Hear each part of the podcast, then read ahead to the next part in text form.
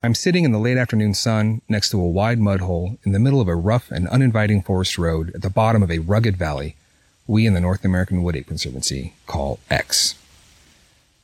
Today this mud hole is looking, well, it's looking more like a pond because it's full of several days of rain, but I've never seen it completely dry. During periods of exceptional drought, the edges may crack with desiccation, but even then, fed by this nearby spring, it stays dark with moisture. I've also seen it a torrent of surging water during periods of near monsoon weather. Most days, though, it's it's just a mud hole. Like it was one day in two thousand when Alton Higgins happened across it and found something extraordinary. Alton was looking for ape habitat, and using his background as a wildlife biologist and some common sense, he did what naturalists and explorers have done since, well, forever, I guess. He put himself in what he thought was a likely place, and he talked to the locals. In that way, he came upon what would turn out to be a veritable wood ape Shangri-La. What he found back in two thousand specifically was a series of tracks. Four sixteen-inch tracks lined up in the mud. Those tracks were the first on a path that leads to me, in this moment, next to this muddy spot in the road, talking to you. I'm Brian Brown of the North American Wood Ape Conservancy, and on this episode of our podcast, you'll hear about a week I spent in Area X with my co-host, Brandon Lentz, and two other members of the N A W A C. You'll hear about a week that was both extraordinary, punctuated with adventure and moments of thrill, but also mundane. Mundane in a way that, like so many other weeks spent here by so many other teams, demonstrates why this place is so special. The place Alton Higgins found because he bothered to look. The place into which our organization has invested uncounted thousands of dollars in man-hours over nearly twenty years in what I believe is the single most extensive and sustained field study into the animal commonly referred to as Bigfoot. Just one more week and four more men in a long line of both, hoping to change the natural world as we know it. This is the official podcast of the North American Wood Ape Conservancy. This is Apes Among Us.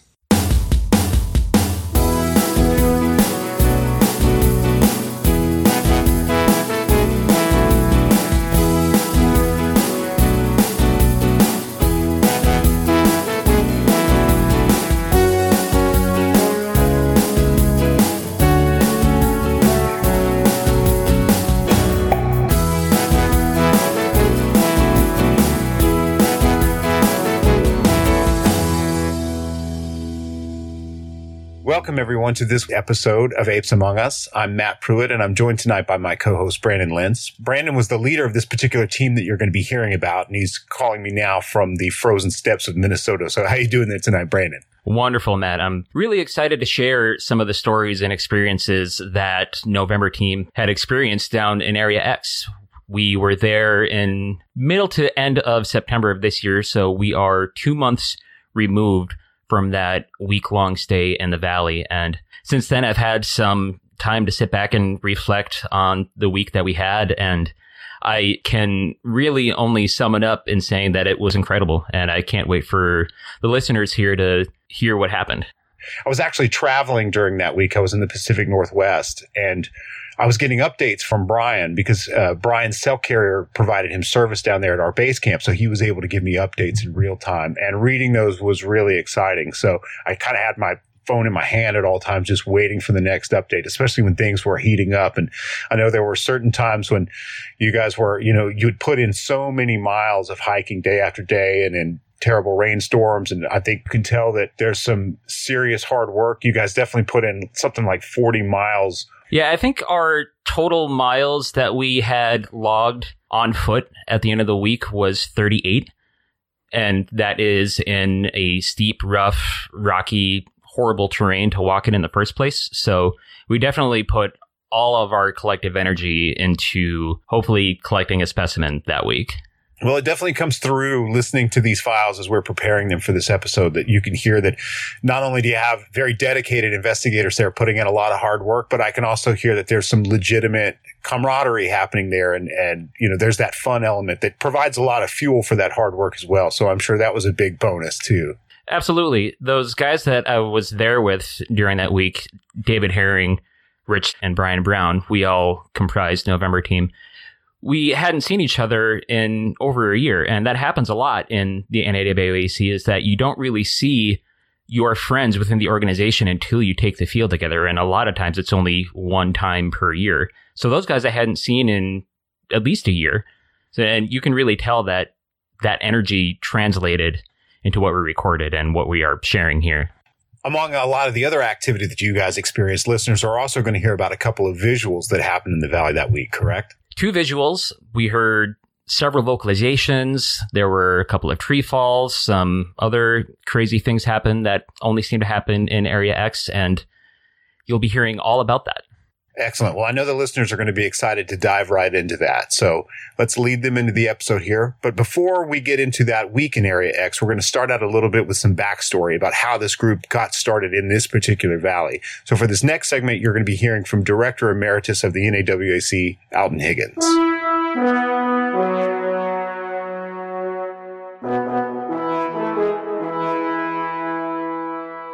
Our next guest is Director Emeritus of the N A W A C, Alton Higgins.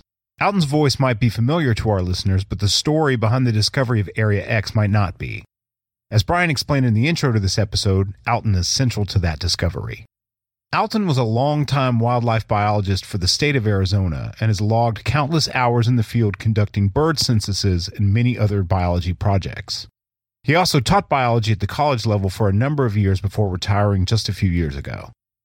These days, Alton splits his time between helping to raise grandchildren, playing clarinet in his church orchestra, and working to validate the existence of the wood ape in the Ouachita Mountains.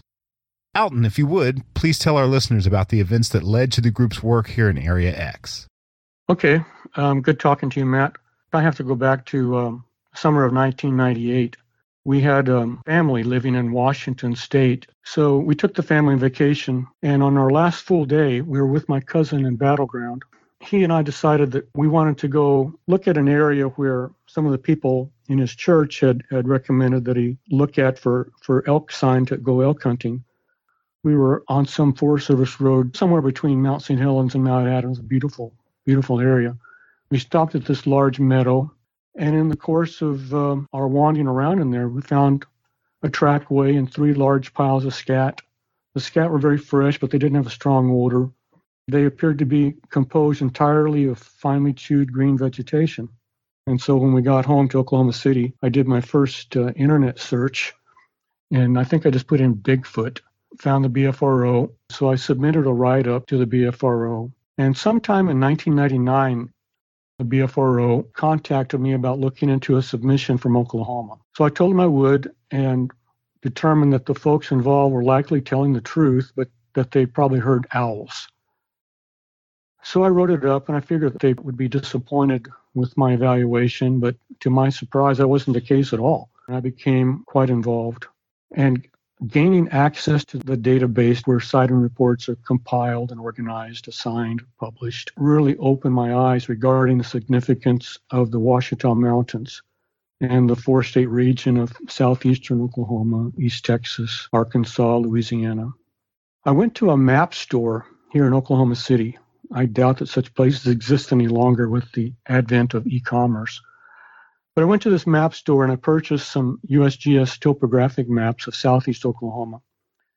And I began studying them, looking at places where supposed sightings had occurred, trying to evaluate the landscape, looking at the roads. I was thinking, okay, if an ape was seen there, where might it have come from? So I spent time, you know, looking at these maps and And I made arrangements with David Wilbanks. He was a B F R O guy.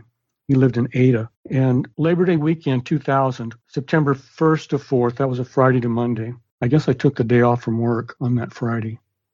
And uh, I met up with David at his music store there in Ada. And we took off in his truck for the mountains. Every little place that we saw that, that uh, we thought, well, maybe there could be some tracks there. I mean, every little pond we saw, we made, I don't know how many stops we made looking for tracks. And David was this like super outgoing guy. And every place we stopped to get gas or go into a little store or whatever, every place we went that whole weekend, Dave would go in and say, I'm a Bigfoot hunter. Anybody here seen a Bigfoot? Or anybody here know of a Bigfoot story? Uh, it was, it was kind of embarrassing, actually. But amazingly enough, I don't think we found a single place that someone didn't say that they had seen one or knew someone that had seen one. So anyway, we pretty quickly figured out, found out, discovered that uh, our maps were like way out of sync with what we were seeing. We got lost. And so, I don't know, it was probably three thirty or so finally. I mean, I was just toast and I had to sleep. So I got out of the truck and I literally slept in the road in front of the truck. David stayed in the truck. I don't know if he stayed asleep, if he slept at all, because uh, every little bit he'd turn on the headlights, you know, checking to see if there was a wood ape, um, you know, looking at me sleeping in the road. Anyway, so the next morning, uh, Friday, Saturday morning, I guess, we um, were driving and we found ourselves in Honubi. And there was a little store there, and in the back was kind of a little grill thing, and we ate some food. And by another one of those little miracles, we ran into a guy named Harold with the uh, Forest Service. And, um, of course, David, you know, asked him about Bigfoot, and, and it turned out that Harold uh, lived there in Honubi or close to Honubi. We did the whole classic scene that you have in all these documentaries where everybody's crowded around the hood of a truck and maps are spread out and, and you're looking at them. So that's what I was doing with my topographic maps. And I was asking him, can you tell me how to get here? He was getting frustrated because, like I said, the maps were just way, way out of date. And there have been lots of logging roads put in since then. And so it was starting to get a little frustrating. And I said to Harold, I said, okay, if it was up to you, where would you go? Harold made cabins and he had a sawmill on his property. He said that he'd had the animals on his property. He thought that maybe the logs going through his his uh, sawmill, the loud screeching noise, attracted them. That was just, you know, his his thoughts. And he said, the problem is, I can't tell you how to get there. He said, you need someone to take you there. So he hooked us up with a guy named Randall, and, and uh, we went over and visited with Randall. And David was really into martial arts kind of stuff. So he was doing all kinds of cool things with the kids. And I'm talking to to Randall and his wife, and, and he agreed to take us there. So we spent the night there in Honubi. And the next day, Randall met up with us, and uh, we took off to uh, this place that Harold had told us about. And again, we're stopping every place looking for tracks and things. We made it down there to these cabins. It was pretty late, I would guess, after midnight. And we heard this big commotion, this big racket coming from from the easternmost cabin. And we thought the place was being torn up. And then we could kind of hear something. There's like a little path. We couldn't observe the path from where we were sitting, but we could kind of hear something making its way to um, the southernmost cabin, which was basically in front of where we were, but you couldn't see it. And again, a bunch of racket, and then the thing made its way off to the west. Well, the next morning we got up, we, we went over to, to look at these places, expecting to find a big mess, but they looked undisturbed, and that really confused us. On our way out, we stopped and saw this dried mud hole, and there was a, a little like accumulation of, of leaves. And I was drawn to it, and I pulled out the leaves, and, and there was a deep impression in this dried mud of just a beautiful track. And it was actually Randall that discovered that it was a trackway. There were bear tracks there, too, uh, apparently a mother bear, because it was large tracks with little tracks. But um, provided a nice, you know, comparison. Well, man, that that just served to seal the deal as far as I was concerned. So this was, um, I guess this was Monday now. And I had to teach on Tuesday, so we had a long ways to go. We stopped at uh, Broken Bow. There was a, a guy there named Doctor Lewis Stiles. Doctor Stiles was a member of the Oklahoma Wildlife Commission, and he had corresponded with Roger Patterson. He was super interested in the whole Bigfoot phenomenon, and that's what got David interested in it, was Doctor Stiles. And he was sixty-nine years old when we visited with him. He died just last year, actually. We spent a long time there, and I was really anxious to get going, even though it was cool meeting Doctor Stiles. But you can imagine driving from Broken Bow to Ada, and then I had to go from Ada to, to the city to work the next day. But that had me really super psyched about going back to that place. Two weeks later, the B F R O conducted their Skookum expedition, which was uh, in Skamania County, not far from where Lynn and I had found the scat piles and, and the trackway. They had told us when we reported this whole thing that, that that was an area of extreme interest to them and that they were going to follow up on what we'd found, the trackway and the scats and all that. So anyway, the following spring, Roger Roberts, Brett Elliott, and I went to uh, Honubi to visit with his family regarding their experiences. We got there pretty early before, you know, we said that we'd meet with them. So we pulled under this big shade tree just off the highway to wait for the time to, to meet with them. And as we waited, this pickup pulled up, stopped a short distance from where we were standing, and this big old guy got out and strode towards us. We exchanged howdies, and I was thinking that he was going to get after us for trespassing, but he was friendly. Before he even came to a stop, he asked, "Are you all Bigfoot hunters?" We were stunned. We hesitantly replied yes, and his demeanor changed, and he introduced himself. We had just crossed paths with the Reverend Riley Donica. I'm not really sure if Donica is how you say his last name. It was spelled D O N I C A. Anyway, Pastor Donica was sixty-seven when we met him. I later found out that he was known as the Mountain Man Preacher. Uh, he was an interesting guy, though. He told us, he said, "I have ridden on horseback all through these mountains. I've never seen a Bigfoot." He said, "Just about the time I decide there's probably nothing to it, then somebody I trust tells me that they saw one, and I start all over again." Well, Pastor Donica told us one story from his childhood that I found to be particularly interesting. He said that uh, an elderly Choctaw woman was his uh, caretaker when he was when he was little. In their time together, he said that uh, one of the things he remembered doing was asking her about the names for things in her language. You know, he'd say, "How do you say bird in Choctaw?" And she'd tell him, "Hooshi." Anyway, one day he asked her about the word Kiamichi, and he said that she told him that Kiamichi was not one of their words. She didn't know where it came from. But she said that when she was a child, the tribal elders told her that they understood that the word had something to do with fearsome giants that lived in the upper region of the Kiamichi River. So that little story stuck with that mountain man preacher for the rest of his life. Oh, wow. Yeah, it was pretty cool. You know, if you, if you kind of add up that timeline, an old man relating something told to him when he was a child, and this old woman, you know, replying with something that was told to her when she was little by the elders relating something. I mean, you're going back close to a couple centuries. Anyway, we did meet up with the family, and we received permission to stage operations from their property. So that following September, October two thousand one, we conducted the first large-scale investigation, which lasted, I think it lasted six days. We returned in two thousand two with another pretty large effort, which included um, several retired research field biologists. One of them was a guy named Ron. He discovered some big handprints on my truck. And those prints, along with some others discovered during this general time frame, formed the basis for an article that I wrote about handprints, which can be found on our N A W A C website. So, so to wrap this up, in two thousand three, I was invited to speak at the uh, International Bigfoot Symposium in Willow Creek.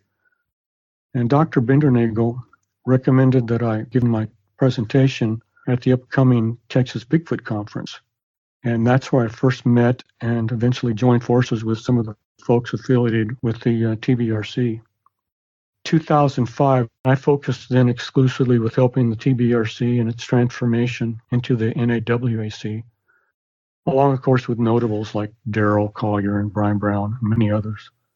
And the focus on long-term field studies began then in earnest in two thousand six with Operation Forest Vigil, and we've been at it ever since. I can only imagine what that must have felt like to actually see that track in the ground and to move from following a hypothesis and trying to study what seems to be viable habitat to then having that direct confirmation that not only are these things real and that they're here, but that there was one, at least one, right there in that spot not very long ago. Do you recall what that felt like? Oh, yeah. It was... Uh... Well, like I said earlier, it kind of sealed the deal for me. But I mean, I mean, I'd seen a track way before, you know, in Washington, and this looked very similar. But still, when I was younger, you know, I'd, I'd seen the Boggy Creek movie, and but I didn't relate that really to Bigfoot in the Northwest. Mm-hmm. And even though I'd, I'd seen all these reports, it was it was still different to see something for yourself. I don't I don't know how to how to really re- relate the the shock. You know, you pull out the things and there it is, and it's just like, holy cow! I'm sorry, I, I can't really describe it. You know, you just it just slaps you in the face, and you just know you have to follow up on it. You have to go back. And I guess for the listeners, too, I don't know if we touched on how large that track was or, or what the track measured at or the, the step length, stride length. The tracks were about sixteen inches. They were they were quite large, really about the same size as, as, the, as the track that was uh, observed in uh, Washington. The stride was, uh, I think it was fifty-four inches, but the one I discovered was a left, then a right, then a left. And the left one, the animal had, had stumbled. There was kind of a hump. You know how sometimes humps form in, in roads and, um, you know, from tracks going over the same place over and over and over, and you're left with kind of a high spot in the middle. And the, uh, the left foot, the third step, had uh, stumbled on this hump in the middle. And so that fourth step, the right foot, when it came down, was much farther away as the animal, you know, apparently lurched forward some and, and its right foot registered. And I, I'm thinking that was like eighty-four inches, way beyond what we were capable of, of reproducing. I was completely convinced of the reality of the of the tracks because, again, it'd been made in, they'd been made in mud. And if someone had manufactured the tracks, there would have been evidence of their activity in the mud. And there was nothing. It was just, you know, smooth mud with these with these tracks, the bear tracks and, and the wood ape tracks. And, you know, I was absolutely positive that they couldn't have been hoaxed by a person because I didn't think anybody could step that far in the first place, much less hoax them without leaving, you know, evidence of their hoaxing activities. It was just a, a stunning, stunning event. It was it was a life-changing thing, and, and it just didn't affect my life because, you know, I, I convinced others, hey, we, we have to get back to this place. And, uh, you know, it's it's changed a lot of people's lives as they've, as they've returned there. And, you know, tracks, we haven't found lots and lots of tracks. The, the area is just super rocky, but we have found some other tracks and found lots of other forms of evidence, like I mentioned, with handprints and vocalization recordings and what have you. But it's a, it's a special area. It's so serendipitous. I mean, I, I hope our listeners understand the fact that we have as many tracks. I mean, we researchers going back to the fifties, let's say, the fact that we do have the tracks that are available is pretty astounding. I think Jeff Meldrum has around three hundred in his collection. And there's so many factors that contribute to that in terms of, you know, first of all, the animal has to walk through the kind of substrate that will ret- retain that impression. And then someone has to find that before natural processes affect it, be that rain or some other water action, the rising of a creek that deposits water and flows water onto the, the roadway there.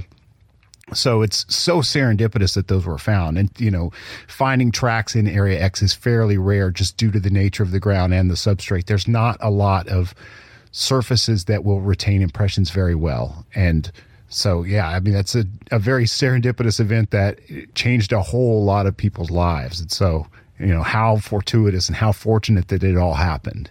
Was it Renee de Hendon that said something is making those damn tracks, something to that effect? They're not uh, spontaneously generated. You know, something something is leaving the tracks, and they're not all hoaxed. They're not all misinterpretations. Well, again, it's definitely changed a lot of people's lives, and I know it's changed the trajectory of this subject and the perception of this subject for the public in general. So we're all very grateful for that, and you were putting in the good, hard work of being down there and looking around, and again, a very serendipitous encounter with that sign led to all of this. So we're all very grateful. Well, luck and effort are correlated with each other. Lucky people are the people that are out there spending a lot of time doing something. certainly. There's a, to paraphrase an axiom, it's something like uh, opportunity dances, but only with those who are already on the dance floor. That's the truth. Yeah, we've put in, we've put in our time. I've spent months, literally months, over the last uh, you know, decade or so down there. And, you know, it's a, an exciting place. Sometimes you go days and days without anything happening, and other times, you know, it's just crazy. But, uh, you know, we've come close, and, you know, we just have to keep after it.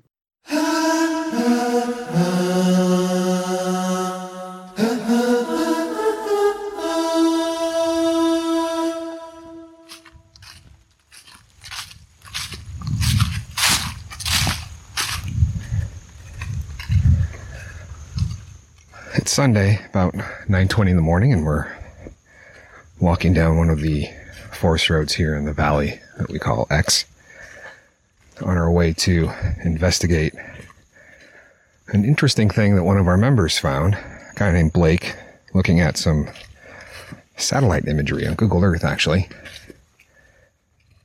Discovered a strange black, I mean, gorilla-shaped, to be honest, uh, blob. And interestingly, it wasn't there in other photos taken at other times. Now, if you're like me and you've been looking at satellite photos of this place for, gosh, more than ten years, back in the day, they were really nothing more than sort of dark green shaving cream. You couldn't see any kind of detail whatsoever. You couldn't see anything. You just knew it was trees.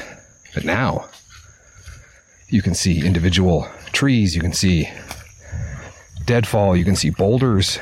The level of resolution is becoming quite impressive, actually. So it does seem logical that someone might be able to look at a satellite photo of this area and potentially see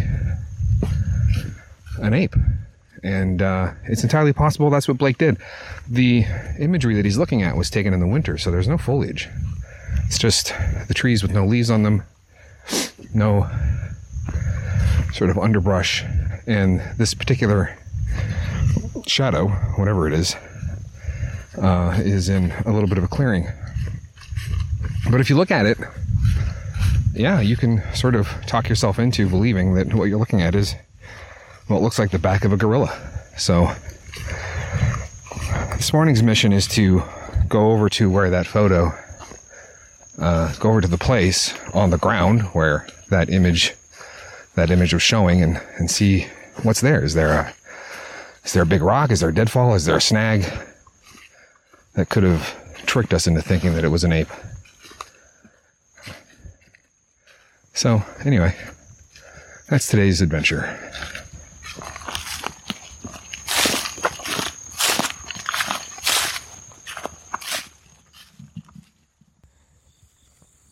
So we're at the area now uh, indicated by G P S where this shadow, this vaguely ape-shaped shadow should should be. So uh, we should see if it's not an ape. Uh, and since the image doesn't show the ape-shaped shadow, the ash, A S H, uh, we should see uh, a big deadfall or uh, something that would appear to be very dark and black almost. Almost, uh, almost a shine to it. We should see it here. We should see something. And I think the most likely candidate would either be a deadfall or some kind of branch snag. And as I'm standing in this area, I don't see anything. I don't see anything like that. We're very close to the homestead. We're, gosh, we're within fifty feet of this area that we call the homestead, which I'll talk about in a minute. But, uh, I just don't know what to make of it. I don't see anything here um, that fits the bill of what we saw on the on the satellite image. And we're here sort of the last quarter of September. The leaves are starting to turn and fall. They're actually seeing pretty well into the understory, so I can actually get better visibility for a longer range now than, than, than typical uh, down here in the summer. Uh, there's just nothing. There's nothing here. And so as hard as it may be to believe, uh, I, I think that that satellite image is showing something that was transiting. It was it was moving through the area. And now I suppose it could have been a bear. Very large, very large bear, if that's the case. Using the tools in Google Maps, we've got this thing pegged at around eight feet long, uh, appearing in, in the image. Difficult to know exactly because there's angle of, you know, how the image was taken and that sort of thing. So that's an estimate, but uh, it would be quite a large bear in the middle of winter when you would not expect them to be up and about. Uh, the bears here do hibernate in the in the winter, so... I was very skeptical of that image when I first saw it. My assumption was it was deadfall, but I am standing here now and I see nothing that makes sense. Nothing that would be would be that black shadowy thing. So uh, I'm going to chalk that up as minimally super interesting, potentially really cool.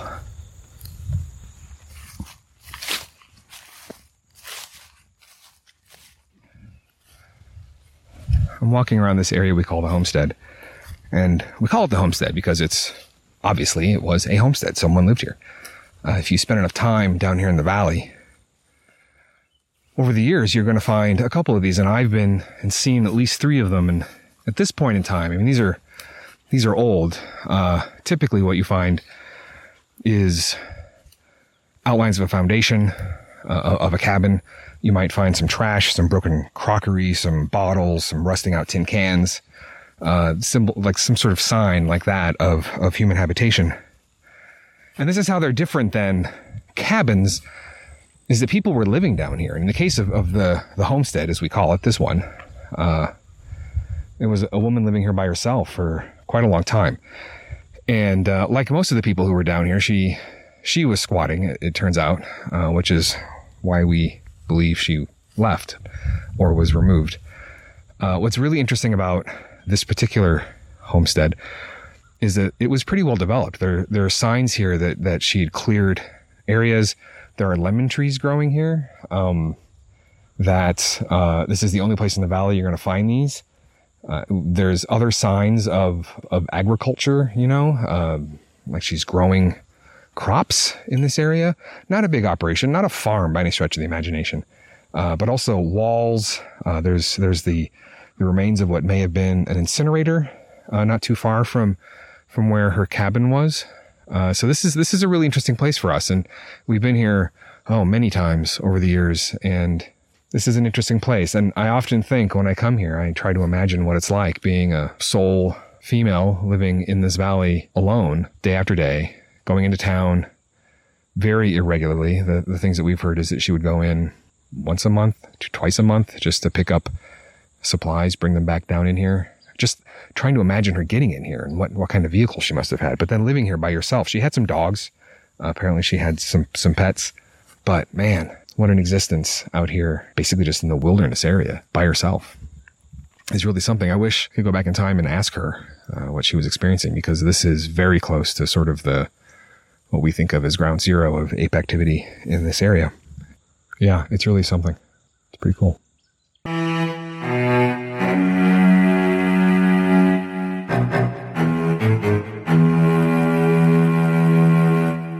It's Friday, the twenty-seventh of September. It's uh, the end of a week that the four of us have spent here in Area X. A week that is in some ways really amazing, but other ways... kind of normal for this place. Uh, how would you how would you summarize, Brandon, uh, the week's events, and and give us a little bit of color on, on how it started for for you and Rich, like almost right after we got here? Well, we had been here for roughly an hour or so last Saturday, so that was six days ago now, and I decided to just take a walk down one of the walking paths from our base camp, and Rich here tagged along with me, and within minutes of our walk, we heard from the distance what sounded like an old man yelling, or just like a person yelling in the woods. Ah! Yeah, that was quite loud. Yeah. So we heard that, and immediately following that, we heard a pack of coyotes that were going off. They were screaming, ridiculously agitated. And I thought that was compelling. Yeah, we heard that back here. David, Dave and I were, were back here at camp, and, and we heard that. And I was like, that was weird. But then the coyotes kicked in. You were way closer, so you heard it way better. But yeah, that was that was an odd vocalization. Yeah, it, very bizarre. And Rich, you you were probably still jet lagged, but uh, what what do you think at this point? Like, you just got here and you're hearing these crazy things. Yeah, I was stumbling stumbling down the path, to be honest. Um, and then I heard that sound. Ugh! So we both looked at each other in shock for a little while. And both, one of the things we've said this week is you always say, did you hear that? And it was, did you hear that? Yeah. I uh, think the, the slogan for, for Area X is, what did that sound like to you? uh, yeah. And, and everyone points in four different directions, right? Exactly. Uh, anyway. Um, so anyway, you, you hear this crazy, crazy voc. And like, you're, how far away are you from camp at this point? one hundred yards at best. Okay. Yeah. So not very far at all. Then what? So we continued on down the path towards those vocalizations that we had just heard. And minutes later, both Rich and I heard a classic wood knock from on top of the mountain. Mm. And Rich was behind me at the time. And I looked back at him and pointed up in the direction where he heard the wood knock from. And he had confirmed that he heard it too. So we stopped for a minute and listened and didn't hear anything else. So we continued on down the path. And maybe three, four minutes later, from very, very close range, both Rich and I heard what sounded like a classic monkey sound, like from, I would put it at twenty-five yards away. Yeah. And that raised the hair on my arms. Yeah, that's a that's a sound that we've heard so many times in here now. That sort of it's sort it's low too. It's it's not like they're trying to display. It's almost like, uh, well, who was it? Somebody thought maybe it was an involuntary type thing. Yeah. yeah. It was almost like it was a surprise. Right. We'd, we'd walked and walked upon this animal that wasn't expecting us. And it was, ooh, ooh, ooh.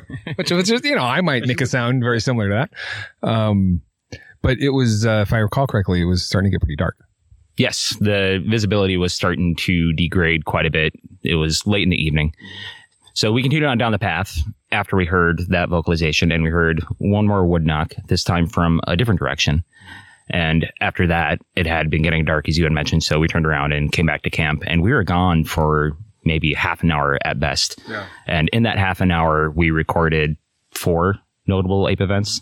And this was our first night here. Yeah. So that was a very good start to the week.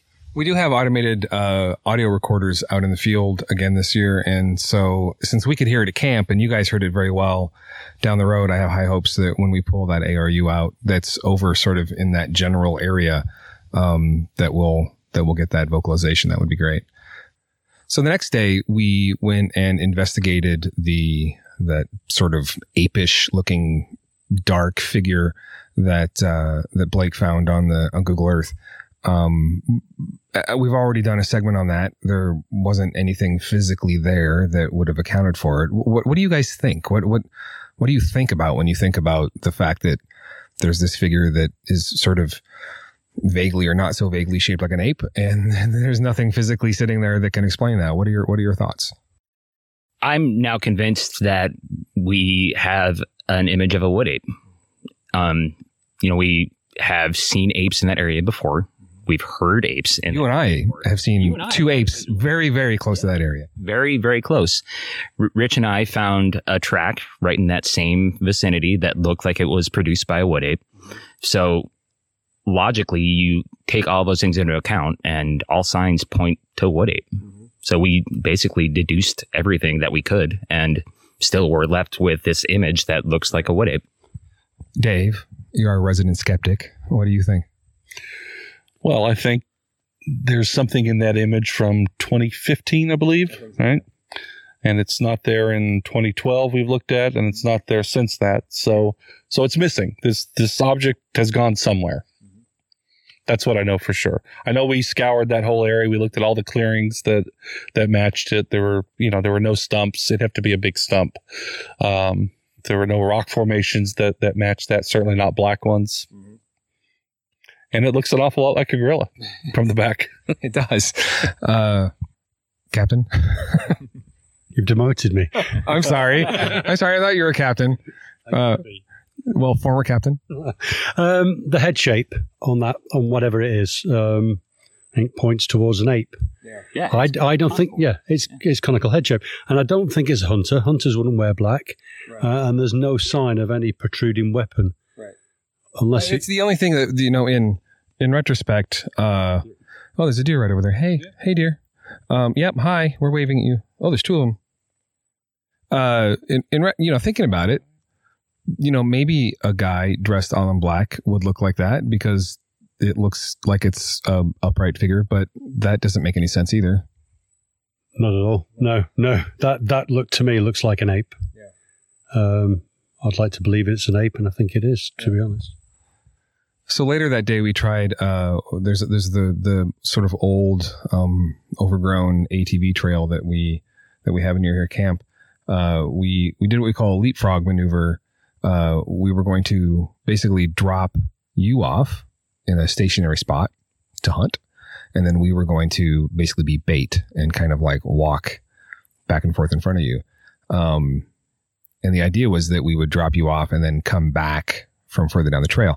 Something really interesting happened. So uh, I'll say what happened on our side, and then you say what happened on your side. So we drop you off, and and this is something that we think we we we have reason to believe that um, the apes in this valley. Uh, first of all, I believe a lot of us believe that they observe us quite a bit, and and when we go out on these sort of excursions, that they want to keep track of our. Uh, our location and, and might actually follow us. But when we break up in groups, they're maybe not so good at counting, and we seem to have been able to confuse them sometimes and get them. We've actually had quite a few uh, visual sightings of apes that have occurred because teams have split up and started to do some strange things, and and and the apes don't seem to be able to keep track of us very well. So we were hoping that something like that would happen, and you, being stationary with your rifle, would be able to collect a specimen. So we drop you off as we planned, and then we keep going down the road. We go much further than than we'd originally talked about when we sat down with you and, and came up with this plan. We were, I mean, we had to be half a kilometer from you, if not more. Uh, we hung out a little bit, then we came back and did the thing. Uh, what happened while we were gone? Well, we have walkie-talkies here in camp, so we can stay within communication of each other. And I was posted to the south, and I had my back up against a tree, and I had my radio on the west side of the tree. And I had been sitting there for maybe half an hour, forty-five minutes or so, and I heard what I swore was you talking into the radio. And I sat there for a minute and wondered why you would talk into the radio like forty-five minutes after you had left. Yeah. First of all, when, when there are guys like you who are in those positions, you don't talk on the radio because you don't want to blow their cover. You right. don't want anyone to know they're there. So you want to be quiet. You don't get on the radio unless you absolutely have to. Yeah, right. That's right. And I sat there for a minute and thought, was that Brian? Because it sounded like you. It sounded like you talking into the radio, but I couldn't e- exactly make out the words that you were saying. So I sat there and my brain was trying to like put together the sentence that I had just heard. And I came up with, okay, we're leaving now. And it sounded like you talking into the radio saying, okay, we're leaving now, but saying it sort of softly and subtly. And last night I came to the realization that I didn't hear the sounds of keying in on the walkie-talkies. So you didn't talk into the radio at all, and you were nowhere near me at the time. Right. There's no way you could have overheard me say anything because we were so far away from you, and I clearly didn't talk into the radio. Did I talk into the radio, you guys? No, I didn't talk into the radio. Um... Uh, th- that story has sort of two levels of interest for me. Like, wh- first of all, like faux speech is super cool. You know, when you hear it, it's really, really interesting. But the fact that you thought it was me is like super creepy. Like, I, I don't know, I don't know how to process that, to be perfectly honest. Um, but it wasn't, it wasn't me. Um, Rich, when, when we were down the road to the west from, from Brandon's location where you heard, uh, apparently me saying something I didn't say, uh, you had a similar experience. Yeah, there were three exciting things. One, I was taking points. I haven't taken point in a long time. Um, so I was taking point. I was walking down the track. There's noise behind me. Um, firstly, I, I thought I heard a, a whoop, and told, told, talked to you guys, said, I think I've heard a whoop. You neither, neither of you had heard it. And within about five minutes, I stopped again and said, I can hear voices, and I can hear voices over there. Neither of you have heard it. Uh, but what makes it bizarre is ten minutes before, Brandon heard his voice. Yeah, I, uh, I heard the same thing. Yeah, David and I were actually talking to each other. We weren't trying to be especially stealthy on the trail. It wasn't our job. Our job was to be obvious, and it was Brandon's job to be stealthy. So David and I were just talking, you know, and being normal and walking and not paying really attention. Um, Rich, somewhat ahead of us, and, you know, being, as he said, point, um, heard these things that, that we didn't hear. Super interesting. And then uh, on the way back, Rich, we were... Um, we'd passed Brandon, and then you and I had an interesting experience. Yeah, that was that was bizarre. So I'd heard movement. In fact, I heard a wood knock first, a light wood knock, and then movement. I called you over, um, and then f- typically for about five minutes, nothing happened. Um, so I think, hey, Brian thinks I'm mad. I'm just inventing things. But then we had movement in the place I initially heard that movement, and yeah. um within a few seconds, we heard Brandon coming back along the track. Yeah. He was bipedal, something walking down the track just round the corner from where we were. But at that point, Brandon came up on the radio and asked where we were. Right. And yeah. uh, he, he, Brandon, Brandon asked us where we were, and I told him initially that we were to his east because this valley confuses me, and I always get east and west confused. And then uh, Rich corrected me, so I radioed to Brandon. No, no, no, sorry, we're to the west. Um, and uh, he didn't call back. Turns out he had not heard that. Um, but yeah, we're standing there and we're listening intently. We're trying to listen because there's just enough movement across the creek in the wood knock, and it's super interesting. And I'm really trying to hear. And then I hear Brandon coming down the trail so obviously, and it's annoying to me because he's making so much noise. I can't hear very well across the creek. And then Brandon, where are you? You radio to us. Yeah, I was actually west of your position at this point. You're still getting the directions mixed Am I up. Still get, I'm yeah. still getting it mixed up. uh, no, this is all part of OPSEC. Sorry. Yeah. So I was to the west of you, and I had walked for three hundred yards. And when I radioed you telling you that I was leaving my position and I wanted to meet you, you said, okay, you'll, you'll run into us fairly quickly. Right. So I thought, okay, great. I just past you. you. Yeah. So I walked to the west, and I walked for five, ten minutes, and you're nowhere to be seen. So I radioed back to you. Are you sure you're to the west of me? And, and I'm like, no, no, I told you we're to the east. And I just said, no, we're to the east. And then I look at Rich like, what? Because that was Brandon, who was about to come around the corner. Uh, really, really interesting. It's one of those, like, that's happened to me a few times in here where you hear someone who you think is one of your guys walking down the trail, but he never shows up. You know, he never materializes. That was very, very strange. You said in retrospect, we should have followed the sound. We should have. But we just both looked at each other and yeah. aghast. Just dumbfounded. Yeah, we absolutely should have. I mean, in, in retrospect, you do all these things. I, we should have immediately gone in your direction and tried to find out, trying to find out what was making that sound. Uh, David, while this was happening, you were a bit further down the trail from us, and you heard a weird vocalization. Yeah, you and Rich had stopped when, when Rich heard, heard motion and, and some movement. So I continued east yeah. back towards camp, and I was probably sixty yards ahead of you guys. And as I was walking, I heard a noise from from the south up up the hill a bit, and it was the best I can describe it. It was it was it reminded me of the old Yahoo commercial, uh-huh. Yahoo. Yeah. And it it wasn't enunciated like that. It was very staccato, and uh, but it had that pitch. Right. And so I don't know that it actually said Yahoo, but it was uh, ooh. Right. But it had that the, the pitch of the old Yahoo commercial. And so that's immediately what came to my head. Right. And so I just stopped right there and then waited for you guys to, to come. You asked to come. Didn't you? Did you? Yeah, I asked of you guys. Yeah. Yeah, that's right. I made note of the time, and because I wanted to make sure it wasn't one of you guys, because I wasn't sure Brandon had come down yet. You know, he right. could have still been right. been up the mountain at that point for, for all I knew. As interesting as all that is, it's it's it's kind of just another afternoon in Area X. You know, that's the kind of thing that, that happens here on a fairly regular basis. Yeah, I think all of those events sort of illustrate the importance of taking notes and writing down the exact times of every single thing that you do, because invariably when we all get back together, we're all going to have something to share. Right. And usually those somethings to share aren't things that we produced or noises that we made, and it always turns out to be something else. And that's when we come to the realization that, oh, that was none of us, so it must have been possibly a wood ape. It, and it's, uh, the notes is really important because I think that you become numb to uh, anything, anything that you experience a lot of, and, and the kinds of things we're talking about here. Hearing faux speech, hearing bipedal unexplained motion, hearing strange vocalizations. Uh, those are things that happen here all the time. And if you don't write them down and you're here enough, you sort of just sort of like shuffle them back in the back of your brain. And then when somebody asks you, so what happened? You're like, well, you know, nothing much. But it, I mean, even as we're having this conversation, we're having to refer to our notes to, to refresh our memories that what we thought on, what was that? Sunday? No, Sunday. Sunday. We thought Sunday. We thought that was really cool, and here we are on Friday. We've completely forgotten about it. It just completely left our head. The next day was Monday, and uh, Monday started out rainy. Uh, there was quite a bit of rain this week, relatively speaking, uh, more than more than I'm used to, anyway. And uh, that, that early that day, we decided to go for a hike. We decided to go over to an area that we call Blue One, and. And just sort of get out and, and hopefully circulate and, and draw some, some wood apes into us. But it wasn't very much fun, was it? No, it wasn't much fun at all. We had been prepping for this hike for at least half an hour, getting ready to go. And literally the moment we stepped foot to go to this area, it started raining. And it rained the entire time we were gone. Right.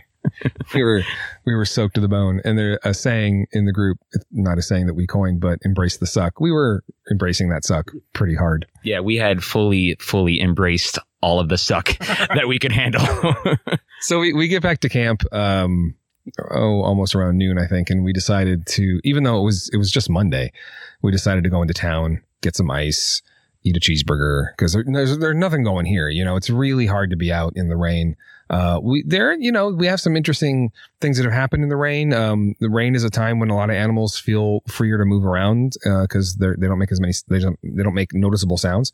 But anyway, we, we were, we were gone for about six hours, um, came back, and Rich decided to take a shower. Yeah. So, um, so I've been in here three days and I took a shower. So the, the shower set up here, just to paint a picture, we have, uh, a little cabin up against the hillside, right up against the, the, the trees there. And on the backside, we've got a water collection system that some of our ingenious members have, have rigged up. And so we have a water supply, and we can take, uh, you know, cold showers, uh, but they're showers. So I was clean. Uh, I was obviously naked, because you don't, you don't shower in clothes.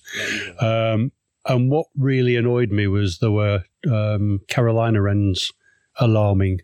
So the time. But why did that annoy you? What, what about Carolina wrens? What, they, they were alarmed at my nakedness, to be honest. Uh, so, so I, I grabbed my, I, I told myself off. I grabbed my clothes. I pulled my trousers around my ankles. I was pulling them up, and as I looked up, a br- dark brown, reddy brown, ginger, cinnamon, whatever you want to call it, shape shot up a root from about seven o'clock to about one o'clock, or that's where he appeared, and disappeared mm-hmm. in front of my eyes. I immediately shouted, Brian and David. Brandon from some other direction came running, and you chased it, chased whatever it was up the hill. The scary thing was, it did not make a sound. So, um, and then I heard you go up there, and obviously you were making the sound. Right. This thing was what we would, I think we decided eighty feet away. Yep. Was possibly looking, watching with interest and alarm. Uh, not judging, just saying it was it was observing you. I can now say that he was not, I, I'm now not a threat um, to any ape. Um, so he shot, uh, whatever it was, shot up the hill silently. I, I was rather nervous, shouted at you two.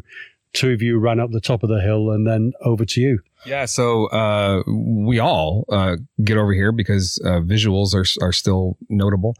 Uh, Brandon and I, we did what we do. What did we do? Well, I had just finished up in the outhouse. I was literally coming back from a visit to the outhouse. And well, I this hear- was the time we were all taking care of basic human needs. Right, correct. So I, I just finished up in the outhouse, and I walked over here, and I hear that Rich had seen an animal up on the slope. Mm-hmm. So my immediate reaction when I hear that somebody sees a possible wood ape in an area, I'm going to run towards that direction mm-hmm. because there's no other way that I'm going to possibly get a visual or possibly a collection opportunity than going to where the animal was. So you and I, we ran up the slope after yeah. it. Yeah, which sucks, but it is what it is. You, you, it, again, there are instances of this where there are further visuals that can take place. And, and, uh, so you and I charge up this, this, uh, sort of little slope in the back. There's a, a, a small ledge up there. And, uh, as we sort of, as we got to the top, uh, of, of the ledge, I'm looking up there now.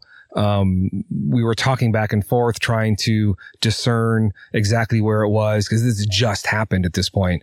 And we heard further movement, and, and we were talking back and forth. When I first heard it, it may have been bipedal crunching kind of sounds, but by the time I got everyone to shut up, it was really just sort of like vague movement in the direction that was further uphill.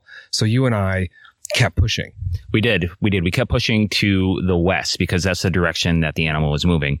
And as we kept going up the mountain and moving further in its direction, it ran off to the west and we didn't hear it again. Right. But we heard it making a clatter of rocks and noise at least yeah. two or three different times. Yeah. I mean, it was, it was clearly moving away, moving generally to the west, uh, sort of southwest. And, and it seemed to me at the time, and I'm going to come back to this in a second, but it seemed to me almost like it was drawing us up. You know, it was drawing us away.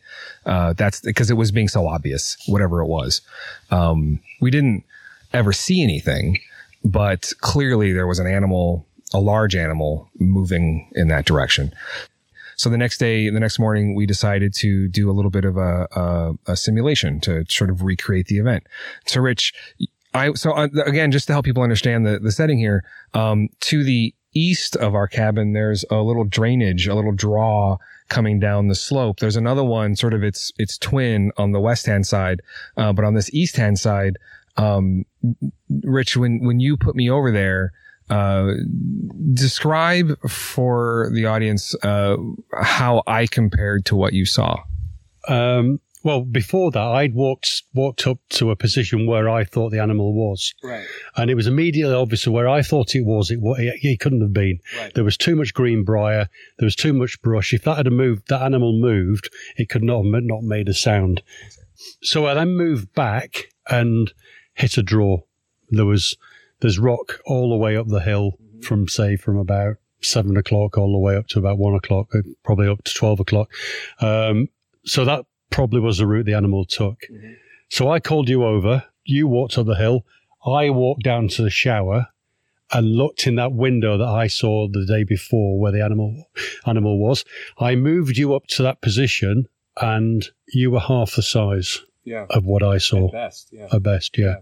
And what was interesting is, is as I was going up the draw, up the little drainage, um, Rich kept telling me to move to my left, and there was this beautiful, the rocks here are really weird. They're sort of geometric, and, and I mean, they, they break off like in, in rectangular, like, you know, squarey kind of things.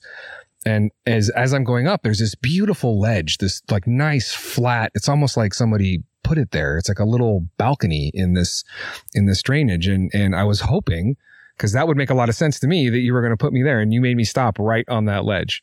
And, uh, as, as I'm sitting on this ledge, uh, I can look down and there's a nice, pretty little window all the way down to the shower. If I was so inclined, I could sit up there un, un, unnoticed perhaps and observe the shower. Uh, and also we noticed, uh, I think it was you who noticed, uh, the, the moss was rubbed off some of the rocks there as if something had been sitting on them. Um, So the, the, I'm going to go back to the animal that, that we heard moving away. It is often the case that we encounter pairs of animals in this valley. Uh, it, as often as not, I, I don't know this exact numbers, but I would guess half the time we're looking at pairs, uh, in when people have visuals or, or other kinds of encounters. And we've also seen examples of them employ sort of tactical thinking where, um, if you are focusing a lot of attention Uh, toward what you believe to be an animal, you will hear some distraction uh, from another place. So it, it, it seems plausible to me that what we were seeing is another example of that, that the, the, the noisy thing going up the hill in the opposite direction of where the cinnamon colored one went was actually doing that on purpose. Yeah, and I tend to believe that because when we were up on the slope, it wasn't a continuous motion of movement. Mm-hmm. We would move up the slope a little farther and stop to take a breath, and then we would hear more clatter. Right. And then we would move up farther, and then we hear more noise. Right. Move up farther, hear more noise. So it wasn't like a continuous movement. So it really yeah. seemed like the closer we got to whatever may have been a second animal, who knows, the closer we got to it, the other one was trying to draw us away. Yeah. And, and it's, that's that's exactly right. It seemed like it was like checking. Oh, they stopped. Click, click, click, click, click. You know, rustle, rustle, rustle. Oh, here they come again. I can move. Uh, that, and that's why I felt like we were being being drawn along. It was it was a really... It was really interesting. And then just seeing, um, I was able to take a photo, or Rich, Rich took a photo from his position at the shower to where I was. We put the, we put the image onto my iPad, and then Rich drew his memory of the shape, and it was quite a bit larger you than took me. All that window up, and you you were in the middle of it, yeah, with two thirds on either side. Yeah, yeah. It was it was very big. That was cool. Visuals are cool. What do you think when you see something that's that big that you know is out here? I mean, how does that change the way that you think about being here and, and doing what we're doing? What surprises me, and it has it, it's done so since last year, is how close these things can get. Mm. And, and the size they are. Yeah. That was within eighty feet of me. Mm-hmm. The year before, there was one behind my hammock. Mm-hmm. And there's just an, it's just a, a number of things that happen in this valley that show that we think we're the masters of the woods. Right. We're clearly not. No. Because we'll bumble around and make noise. These things will walk within a few feet of you, stand or sit down, and you'll, you never, you, you're not aware that they're around. Yeah. Until you make that move, you look up just as it's looking at you. Yeah. And it's it's been rumbled and it runs off.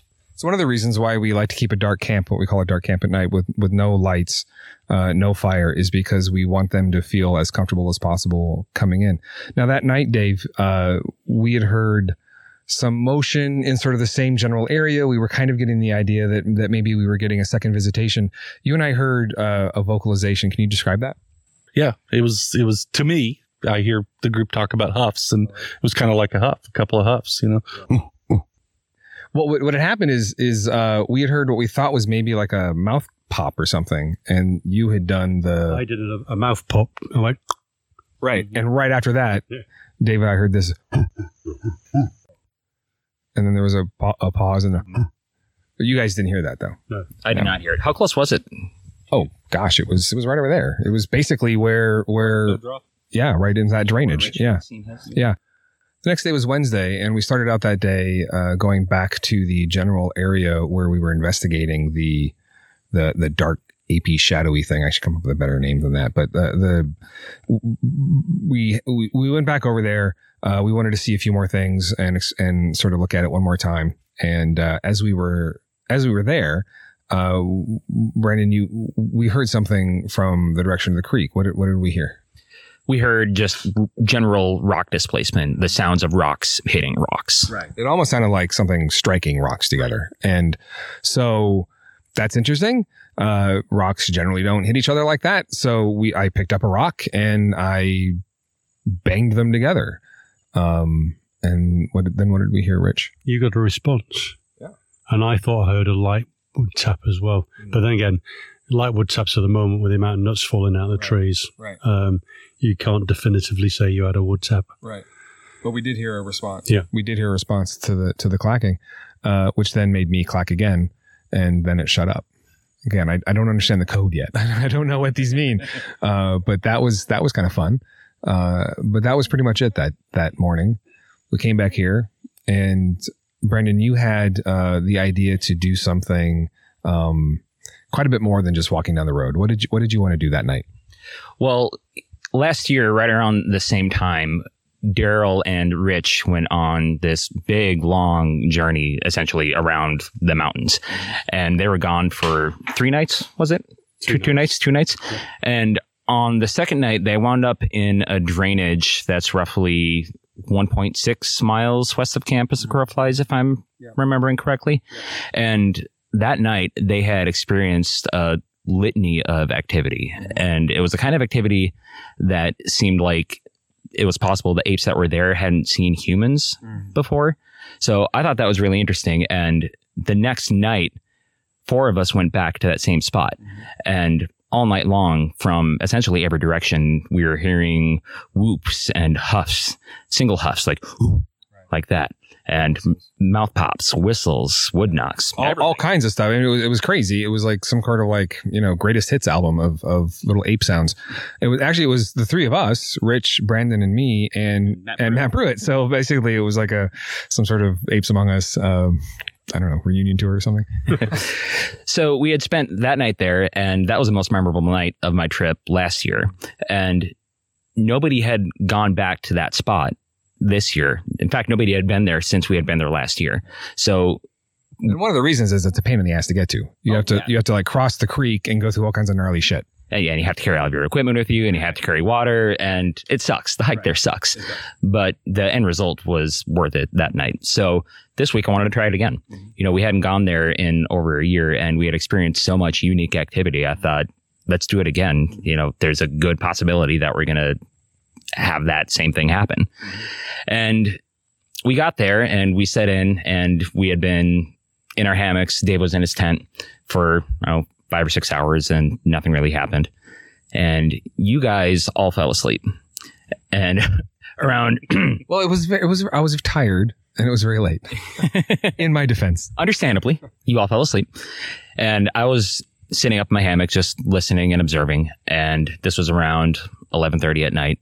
I heard a tree crash yeah. from pretty close range. And we actually caught this on your Tascam field recorder, and we can edit that into the spot I'd like to. And we'll we'll play that right now.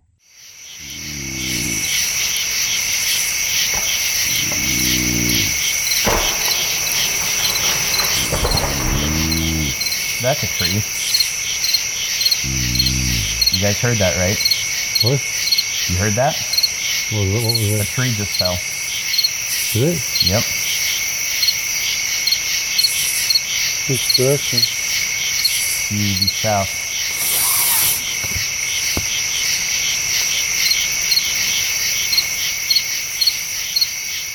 So after that, I had heard a couple more wood knocks from a couple different directions. And at that point, Dave got out of his tent and he said that he didn't want to miss anything. And I thought that was interesting because once he got out of his tent, nothing happened for the next hour and a half. Mm-hmm. And I sat there thinking, okay, why are they being quiet now? Why are they not coming around? So I thought, I'm going to ask Dave to get back in his tent. Maybe they'll be curious and want to see more of us if they just can't see us. Because the three of us, you and Rich and I, we were all in our hammocks, and Dave was out of his tent. He had decided to get out of his tent at that point. And he had been camp chair I was sitting in. Right. So I was just sitting out in the open. You guys are kind of concealed in your tree burritos. So I asked Dave to get back in his tent just to see what happened. And like clockwork, within a minute, we heard a really weird vocalization. Yeah, that was super weird. Luckily, I was awake for that. I was not awake for the tree crash. I just slept right through that. Uh, but I was there for that. Um, it was a lovely night, wasn't it? It was beautiful. Stars are out. Then what happened around four o'clock? We all woke. So, we, we all, oh, and the forecast. Yeah. The forecast. The reason we went there that night was the forecast literally said every hour, zero percent chance of rain, zero percent chance of rain, zero percent chance of rain. So what happened at about four in the morning? So about four o'clock, um, we all woke up for some bizarre reason, looked to the sky, and somebody pointed out that the stars had disappeared. And then there was a question that there might be rain. And then we were like two minutes, the wind yeah. ripped up the valley. So at this point, we were all crashing around, collapsing hammocks. It sounded like a jet engine. It sounded like yeah, a jet yeah. coming down the valley. So it was obvious that we were going to get rain. So we collapsed hammocks. Um, somebody pointed out that I got an Australian Army tarp in my bag. So we pulled that out, quickly put that up, and then the heavens opened. Yeah. Rain, th- just like really close lightning. Uh, you guys were huddled in... Yeah, Dave brought a two-person tent with him with the intent of sleeping in it by himself. You know, I, I, ne- I never I never planned on joining Dave in his two-person tent. Um, but as soon as the storms moved in, I really had no other choice but to huddle in there and try my best to stay dry. Yeah. So it was us in the tent, Brendan and myself. The weapons were on. We sacrificed the air mattress to the. we, we gave the weepons to the. Yeah, to we the wanted to make sure the rifles to were them up, dry, up out of the water. The weapons had the most comfort yeah. out of all of us. Yeah. yeah. Did I tell you my butt was wet? Yes, you you did mention a few times that your that your butt got wet. Um, while Rich and I were outside the tent, huddled under this tarp. Uh, the, gosh, at one point the wind is blowing so hard and the tarp is like lifting up and the rain, like it's still, it's coming in. So we stayed mostly dry. We were mostly dry. I was very surprised. I thought at one point that we were going to get soaked. Yeah. The, the, the amount of rain that was hitting that tarp, I thought we was going to have to push it down yeah. or it was going to get blown away. Yeah. Uh, but it's amazing what two bungees, a few tent pegs and rocks can do. It, it is. It really is. It's, it's, so we actually went to sleep. Well, you went to sleep. Oh, okay. I, went to sleep. I I laid there wondering if um, you know, some kind of viper was going to curl up next to me because it was freezing cold. And I think you said, is, is this what soldiers do? Right. This is my idea of what it is to be a soldier, sitting in the mud. Um, actually, it wasn't. It was dry. Um, it rained. But the, the, the bad stuff was over um, probably within an hour. And then it just kept raining until until basically daybreak, yeah. At which point we... Three hours total? Yeah. Yeah, it was around three hours. And that entire time, I was huddled in a corner mm-hmm. of the tent, not comfortable whatsoever. Oh, no. And I hadn't slept uh, at all that night because I was up observing and watching uh, and hoping to see a wood ape or catch wood ape activity. So I got maybe half hour of sleep, uh, an hour at best, but it was fitful. Sure. So I just sat there playing podcasts on my phone. And at one point, w- while it was raining, I decided to play an old country and western tune by Marty Robbins just for the sake of entertainment. I, I think my favorite part was uh, when Rich and I are huddled and there's like crashing lightning outside and just the thunder is like so loud and there's so much water. And, and Rich looks at me and says, now this is some proper Bigfooting. Like, anyway, um, the only thing to me that was really interesting, uh, besides the, the, the vocalization, which was cool, and, and the tree coming down, um, about quarter to six, I think it was, I started to smell off and on. Uh, over the course of about twenty minutes, the, this sort of really distinctive sa- uh, smell that we've that we've um, associated in the valley with apes, uh, what we call like the wet horse smell. It's sort of a, a zooey kind of smell. And I've smelled it before, actually, at the Saint Paul Zoo in their gorilla house. Um, a silverback came around the corner and the wind was behind him. And it's the same smell. It's just like a smell of a big animal. It just happens to smell like a gorilla. Um, and it was very nearby because I could smell it in the rain. Um, and then maybe half an hour later, Rich. Yeah. We both, well, I was woken up, but you were already awake, but we both immediately sat up following, I can't describe it. Somebody dropped a large boulder yeah. onto the floor. Yeah. Uh, you felt, you felt the vibration. Yeah. We both sat up, shone our torches in the wrong direction out into the creek. And then you said, no, it was behind us. Yeah. But immediately after that boulder crash or whatever it was, there was heavy movement yeah. as it whatever it was disappeared. Yeah, something made a really powerful thud. I don't know if it like stomped its foot. I don't know if it dropped a rock. I don't know how it did it, but the there was this sort of deep thud that laying on the hard ground with my back on the ground, I could feel the vibration. That's what woke you up. Um, and then there was motion right after it. Um, I'm not going to say it was footfalls or anything. I can't really tell you what it was because, again, it was still raining. Uh, but that was that was pretty close, too. That had to be within like twenty feet of us. Yeah. Um, then we waited for the sun to come up or start to come up. We struck camp and, and came back and were, again, miserably, horribly soaking wet. Cold, wet, tired as I'll get out because nobody... Dead tired. Right? Like, I, I remember walking back to camp from that place and I just felt like a zombie. Yeah. Like, I was in such a tired stupor walking back. It, For not the first time in this valley, you, you, you're just on these hikes and it's just like you have to just will yourself to keep going.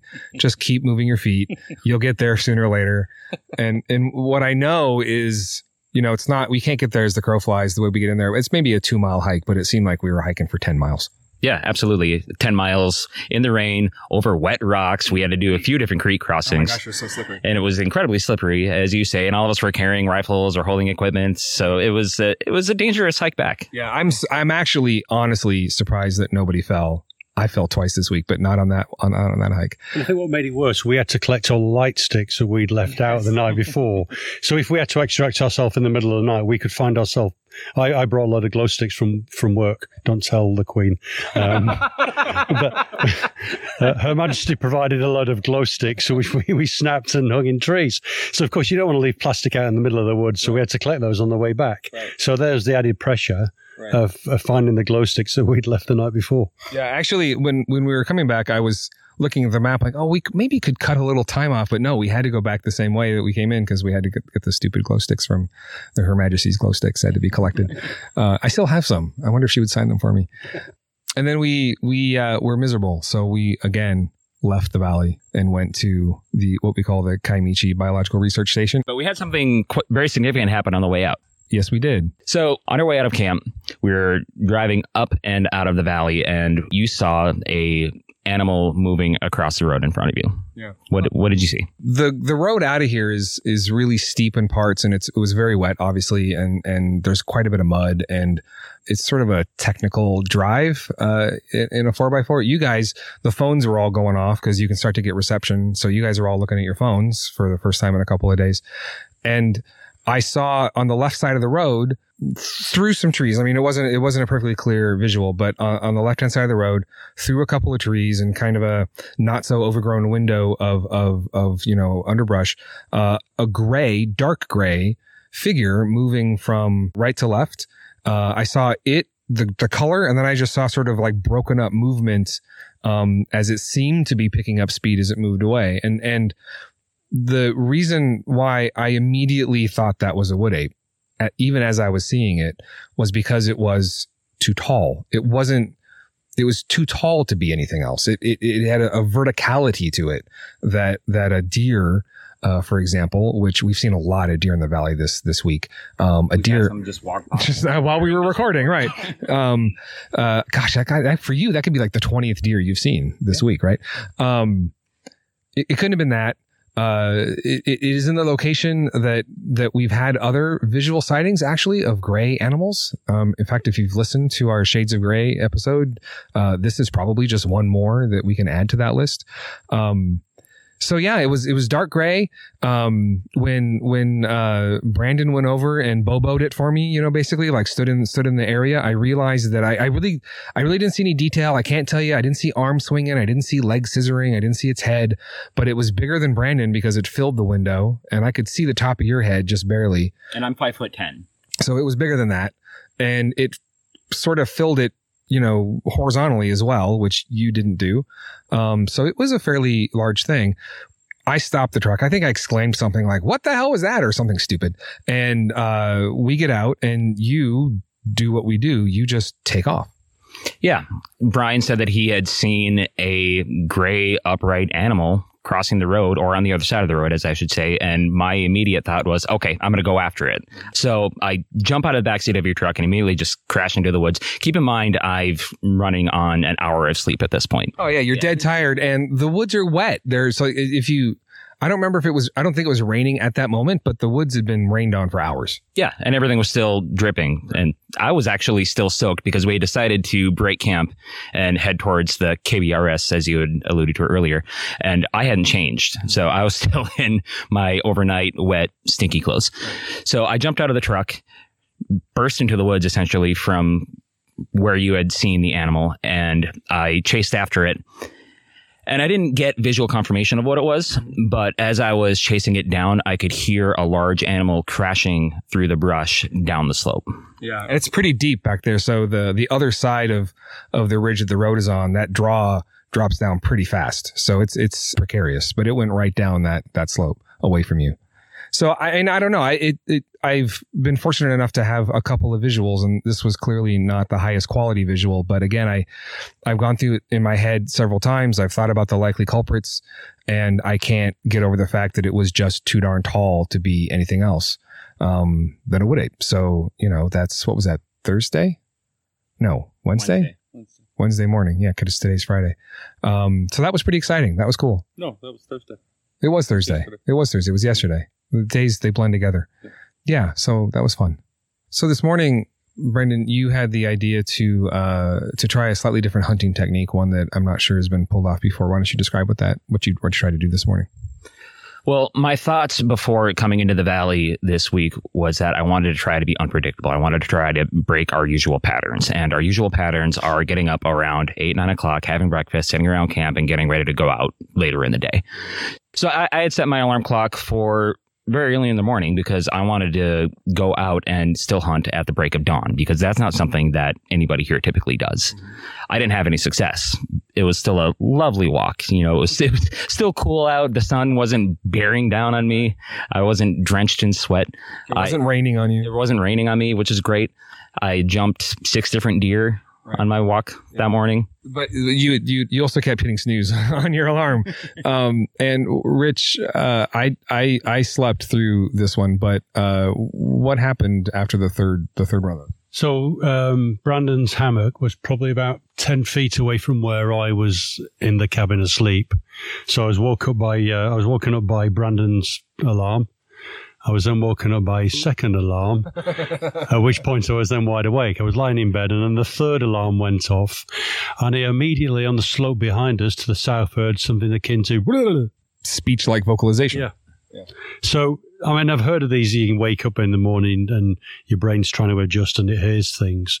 But I'd been awake to, right. for about five or ten minutes right. when this happened. So that's not that. Something on that hill made a noise. I mean, that's that's pretty much the week right there.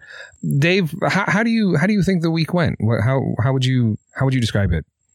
It's been a great week. Been a lot of fun. Um, seen a lot of neat things. Mm-hmm. Had a A lot of good experiences, uh, wood ape related and not wood ape related. You know, this valley's just incredible. I mean, all the wildlife in here is is pretty spectacular. You know, the the biodiversity in here is just incredible, and so it's neat to see it, and it's a joy to be here. Yeah, yeah. It's it's hard to spend a bad time in this valley. Rich, this was your third trip in. Third time. How does it rank in the top three? It's almost on par, to be honest. Yeah. yeah. Within the, well, it was the first hour of getting here. Hearing what we heard, um, seeing that movement and the animal run silently up a hill, mm-hmm. and and just being under the tutelage of you three. Mm. Every day's a school day, and I've learned so much. Wow, that's a really nice thing to say. And I've also missed a roadrunner again. Oh my gosh, yeah. So, you know, uh, Rich is a birder, and roadrunner's on his list of birds to get, and we run, run run right across my truck, right across the road in front of my truck, and Rich was looking at his phone. I was, I was getting annoyed at what was happening in Parliament, and and reading a few tweets, and uh, Brian shouted "Roadrunner, roadrunner," and roadrunners do what roadrunners do, and ran across the road right very across. quickly. Yeah. Uh, what do you think, team leader? How did this week go? I always set my expectations really low before I come down here, and I tell myself, okay, if I hear one simple wood knock the entire week that I'm here, I'll be happy. I'll be satisfied. I will have experienced wood ape activity. Mm-hmm. And we've heard so much more than that. I mean, we've had two visuals, we've had faux speech, mimicry. I've heard two tree falls, trees crashing down very near me. I mean, you've heard everything that we've experienced this week already. And putting that all in perspective, I think our week has been incredible. Yeah. I think it's been extraordinary. I set this up as, as being both extraordinary and also incredibly mundane, because somehow in this place, in this valley, weeks like this can be just how they are. This is what it's like, you know? Um, some folks come in here and absolutely nothing happens, and they are incredibly mundane. And some folks come in here and more than this happens. I've been on, in here on weeks where we've had much more significant activity, but I would say this is sort of like right in there, you know, with, with, if you, if you come in here, this is the right place. If you come to the right place and you do the right things and you engage, uh, with, with your surroundings and, and try to put yourself where you believe the target species to be, Uh, you will have you will have interesting experiences, and this has been a week of interesting experiences. Absolutely. So all in all, a good time. So thanks, guys, for giving our audience this uh, sort of overview of a week in X. Pleasure. Yeah. Thank you.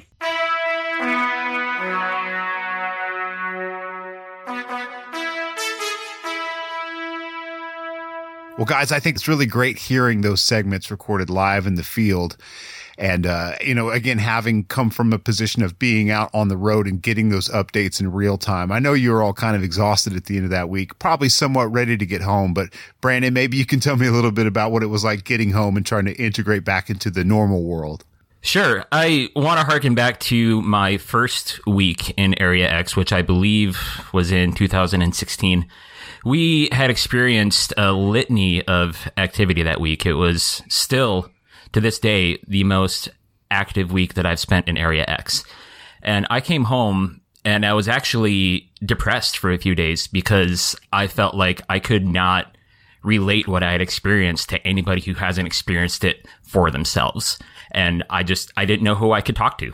Yeah, you know, it's funny that the the things that matter to quote unquote normal people, even the things that might have mattered to me before, like you get home from an experience where you've just encountered the unknown and it's become tangible reality. And then all of a sudden, like, you don't care who wins The Masked Singer or American Idol. Like, those things become so trivial. And so, Brian, you know, you've been doing this for many years since these operations started. You know, what's that process like for you, especially the differences in that process from, let's say, the beginning until till now? Yeah, you know, I can really relate to what Brandon just said, because the, uh, I mean, I don't even, I've lost count how many times I've gone down there. I'm sure I can go back and do the research, but uh, it, it's got to be a dozen times. And uh, that, when you get home, especially after a very active week, uh, and you want to relate these amazing things that happen to you in this remarkable place, and most of the people you're hanging out with just simply can't relate. They they don't want to hear it, first of all, because it's weird, and they don't know what to do with what you say. So you're sort of like, you have this secret, you have this amazing fact that that you just can't figure out a way to get most people to understand. You know, the, the first time I went down there was for a long weekend. The second time uh, was during the first of our, uh, you know, summer long operations. That was a very un, uh, boring week, actually. Not much happened. We heard some really cool vocalizations, but from uh, an activity standpoint, it was, it was pretty slow. Uh, but that third week, that was really life changing. And so you, it was another one of those situations where I came back and, and there were a few people I could tell. Uh, but for the most part, I, I, I couldn't, I couldn't relate these amazing things that had happened. And I, I also remember from that week very clearly, I left early, uh, because it was such a, a crazy, intense week. I, I probably left, I think it was a day or two early. I remember driving out and being in my truck by myself, so relieved to be getting out of there, and saying to myself that I was never going to go back. I was never going back down there, uh, as long as I lived. And, uh, Yeah, no, I went back. I've, been, I've been back many times. Do you remember how long it took for the interest to rekindle and say, oh, man, I I, th- I want to go back, into I've got to go back kind of a thing? You know, I think if I hadn't have been in the group and been talking to people about it, you know, it, it really is. I, I don't know really how to. I've never had anything like this happen to me before, but the coming back into reality, so to speak.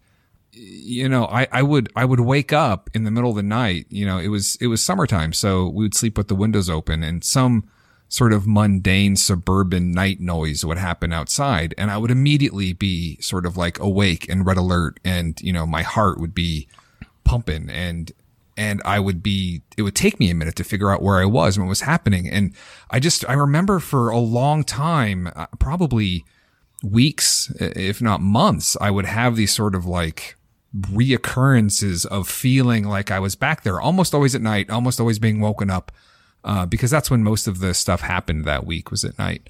And I, I think it was just sort of continuing to be engaged with the other people in the group, and, and having time to sort of talk it out and, and process it. Uh, and, and then talking to some of my, uh, friends sort of like quote unquote in the field. Uh, I remember one of the first conversations I had was, was with, uh, was with Sam, you know, from the old Bigfoot show. And, uh, he really helped me, uh, sort of like just talk through that and make sense of, of what I had experienced. But, uh, yeah, it took me, it took me a while before I was even considering going back down there. Uh, and, uh, surprise, surprise, here I am. And now I think the biggest difference between the way I approach being there now versus then is that I feel like it's one of those things, you know, they say if it doesn't kill you, it makes you stronger. Now I just feel like I go in there and those apes are, you know, whatever, do do whatever you want. Let's go. You know, show me, show me yourselves, you, you chickens. Uh, yeah. Yeah. I can definitely relate to that. There's something that happens when you're down there for that long. I mean, I've been doing field research for a long time, and so just going out in the field in places, but you know, the majority of that would be shorter trips, you know, like right. weekend trips, or right. maybe if you get lucky, an extended weekend. And so being there for a week, you, you create a new normal, a new baseline. And so, and especially too, because you're there to accomplish something really specific. And so right. you have to be hyper vigilant all the time, even when you're asleep, yeah. which is just not normal, you know? And so yeah. you get that as a baseline. I found, like, again, I've been doing that different parts of the country for years, but after the first visit to Area X and going through that, the first night I was home, I was back in my apartment in Franklin, Tennessee. Uh, me and my wife in bed, we have this little chihuahua. The very first night home, he must have moved or rustled or something, and it woke me up. And for about I don't know, twenty or thirty seconds in the dark. I lay there. My first thought was that I was still in camp totally. in the Four Season tents, and totally. I, I thought I heard movement, and I was trying to listen for more movement, and then I slowly realized, like, oh, yeah, I'm at home in my bed. Right. Uh, during Persistence Bravo, I could not sleep. There were nights when I might get an hour of sleep, crappy sleep, and that's kind of one of the biggest differences between then and now. Now, like, I will sleep through anything at this point. You know, I, I remember a couple of years ago, we were in there, and uh, it was Alton and Daryl uh, and me in the tent, and something walked up and slapped the tent. And I was laying there, and I could feel the ground moving as whatever it was walked away. I could feel the vibration of this gigantic animal walking. And I was like, oh, that's cool. And I just kind of went back to sleep. It was just like, nah. And I don't really know how to explain that, except that I feel like my brain is uh, like, okay, you know, we've, we've been here before, and uh, you know, you need your sleep. So go back to sleep. That happened in November. Yeah, I was going to say that happened in November, team, right, during our stay in Monkey Hollow, and we have a audio clip that we shared in the previous segment. That's right. Where I was awake and staying vigilant, and I heard a tree crashing from not too far away, and you can hear David snoring in the background, and you were sleeping throughout this yeah. whole thing, and I'm like, hey, like, guys, there's a tree. Like, tree? Great. Yeah, okay, cool. I mean, after a while, after you spend so much time down there like you and I have, you sort of start to get used to this crazy, amazing wood ape activity that anyone else would be super, super excited about.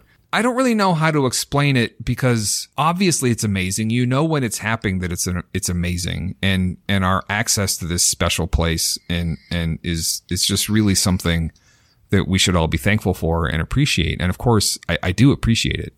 There is its own reality down there. And as soon as you, you know, there's this spot on the drive down into the valley where I feel like I crossed that and I'm in that place now, and the rules have changed and reality is different.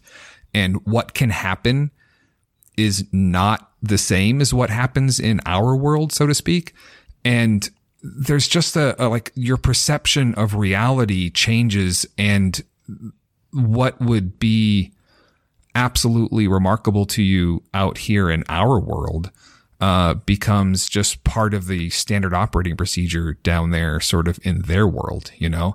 And I, I, I mean, I don't know how else to explain it. And, and I think that, I don't know how many times you have to go down there before you start to feel this way. I don't know if it's like the fifth trip or the sixth trip or, or what it is, but over time, Um, I, I still find it just as amazing, and it's just as sort of, you know, mind expanding as it's ever been. But, uh, it, it just doesn't, it doesn't impact you in the same way, because it's, it's now part of reality. It's just part of this thing that happens in this part of the world.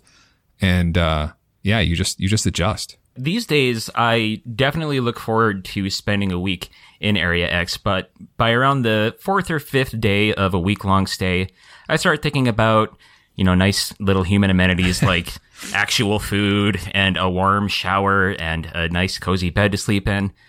And I leave the valley, and I don't feel the need to immediately go back there now. Mm. These days I can let it lie for a while. Yeah. You know, what's funny is um, the first two visits I had there were just uh, partial weeks. Um, because of my, my work, I just didn't have the allotted vacation time left. So I had to take like half a week here and half a week there. So last year I did two full weeks, two different weeks. And, uh, it had been a long time since I'd spent more than, let's say, like four or five days at the most consecutively in the field, you know? And, uh, I was like, oh man, this is, you know, eight days, seven nights. Wow. And it goes by so fast where I was like, this felt like a weekend, because you're just so busy and you're focused. Yeah. Again, you're, and you're also that hyper vigilance and being hyper aware, that in itself is kind of exhausting. So oh, totally it's just right. like, it's like you're, you're engaged in a sport for that many days, and it goes by so fast. And each time now that I've done a full week, it's like, it did not feel at all like, like, you know, I've had work days that felt longer than that week did. You know what I mean? Yeah. Yeah. I totally know what you mean. So in terms of this trip, now that we've heard a lot about, you know, the, the follow-up investigation on the Google Earth aerial photos, the visuals that were seen there, you know, I, I think, Brian, you made a good point in the roundtable discussion about, you know, this is as exciting as these things are, this is kind of typical of other weeks yeah. in X. So I'd be curious to see not only how it compares, but, you know, are there things that you guys felt like you learned this week? Are there things that were uh, suspected from previous years that were now confirmed, or, you know, further confirmation of those things? Or, or what do you think you came away with for both of you? After I left the valley and sort of didn't really think about it for a few days, I started to look back at the notes from our week and started putting things together. And as I reflected, I learned a couple of things and a couple of learned activities that we already know that these wood apes do was more solidly confirmed for me. First of all, the use of sentries.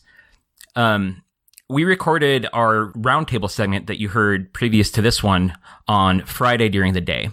And that same night, Daryl Collier had planned on coming into the valley to spend some time with us. So Rich and I, we decided to use that to our advantage. And we walked up the rocky goat trail that you have to take to get into Area X.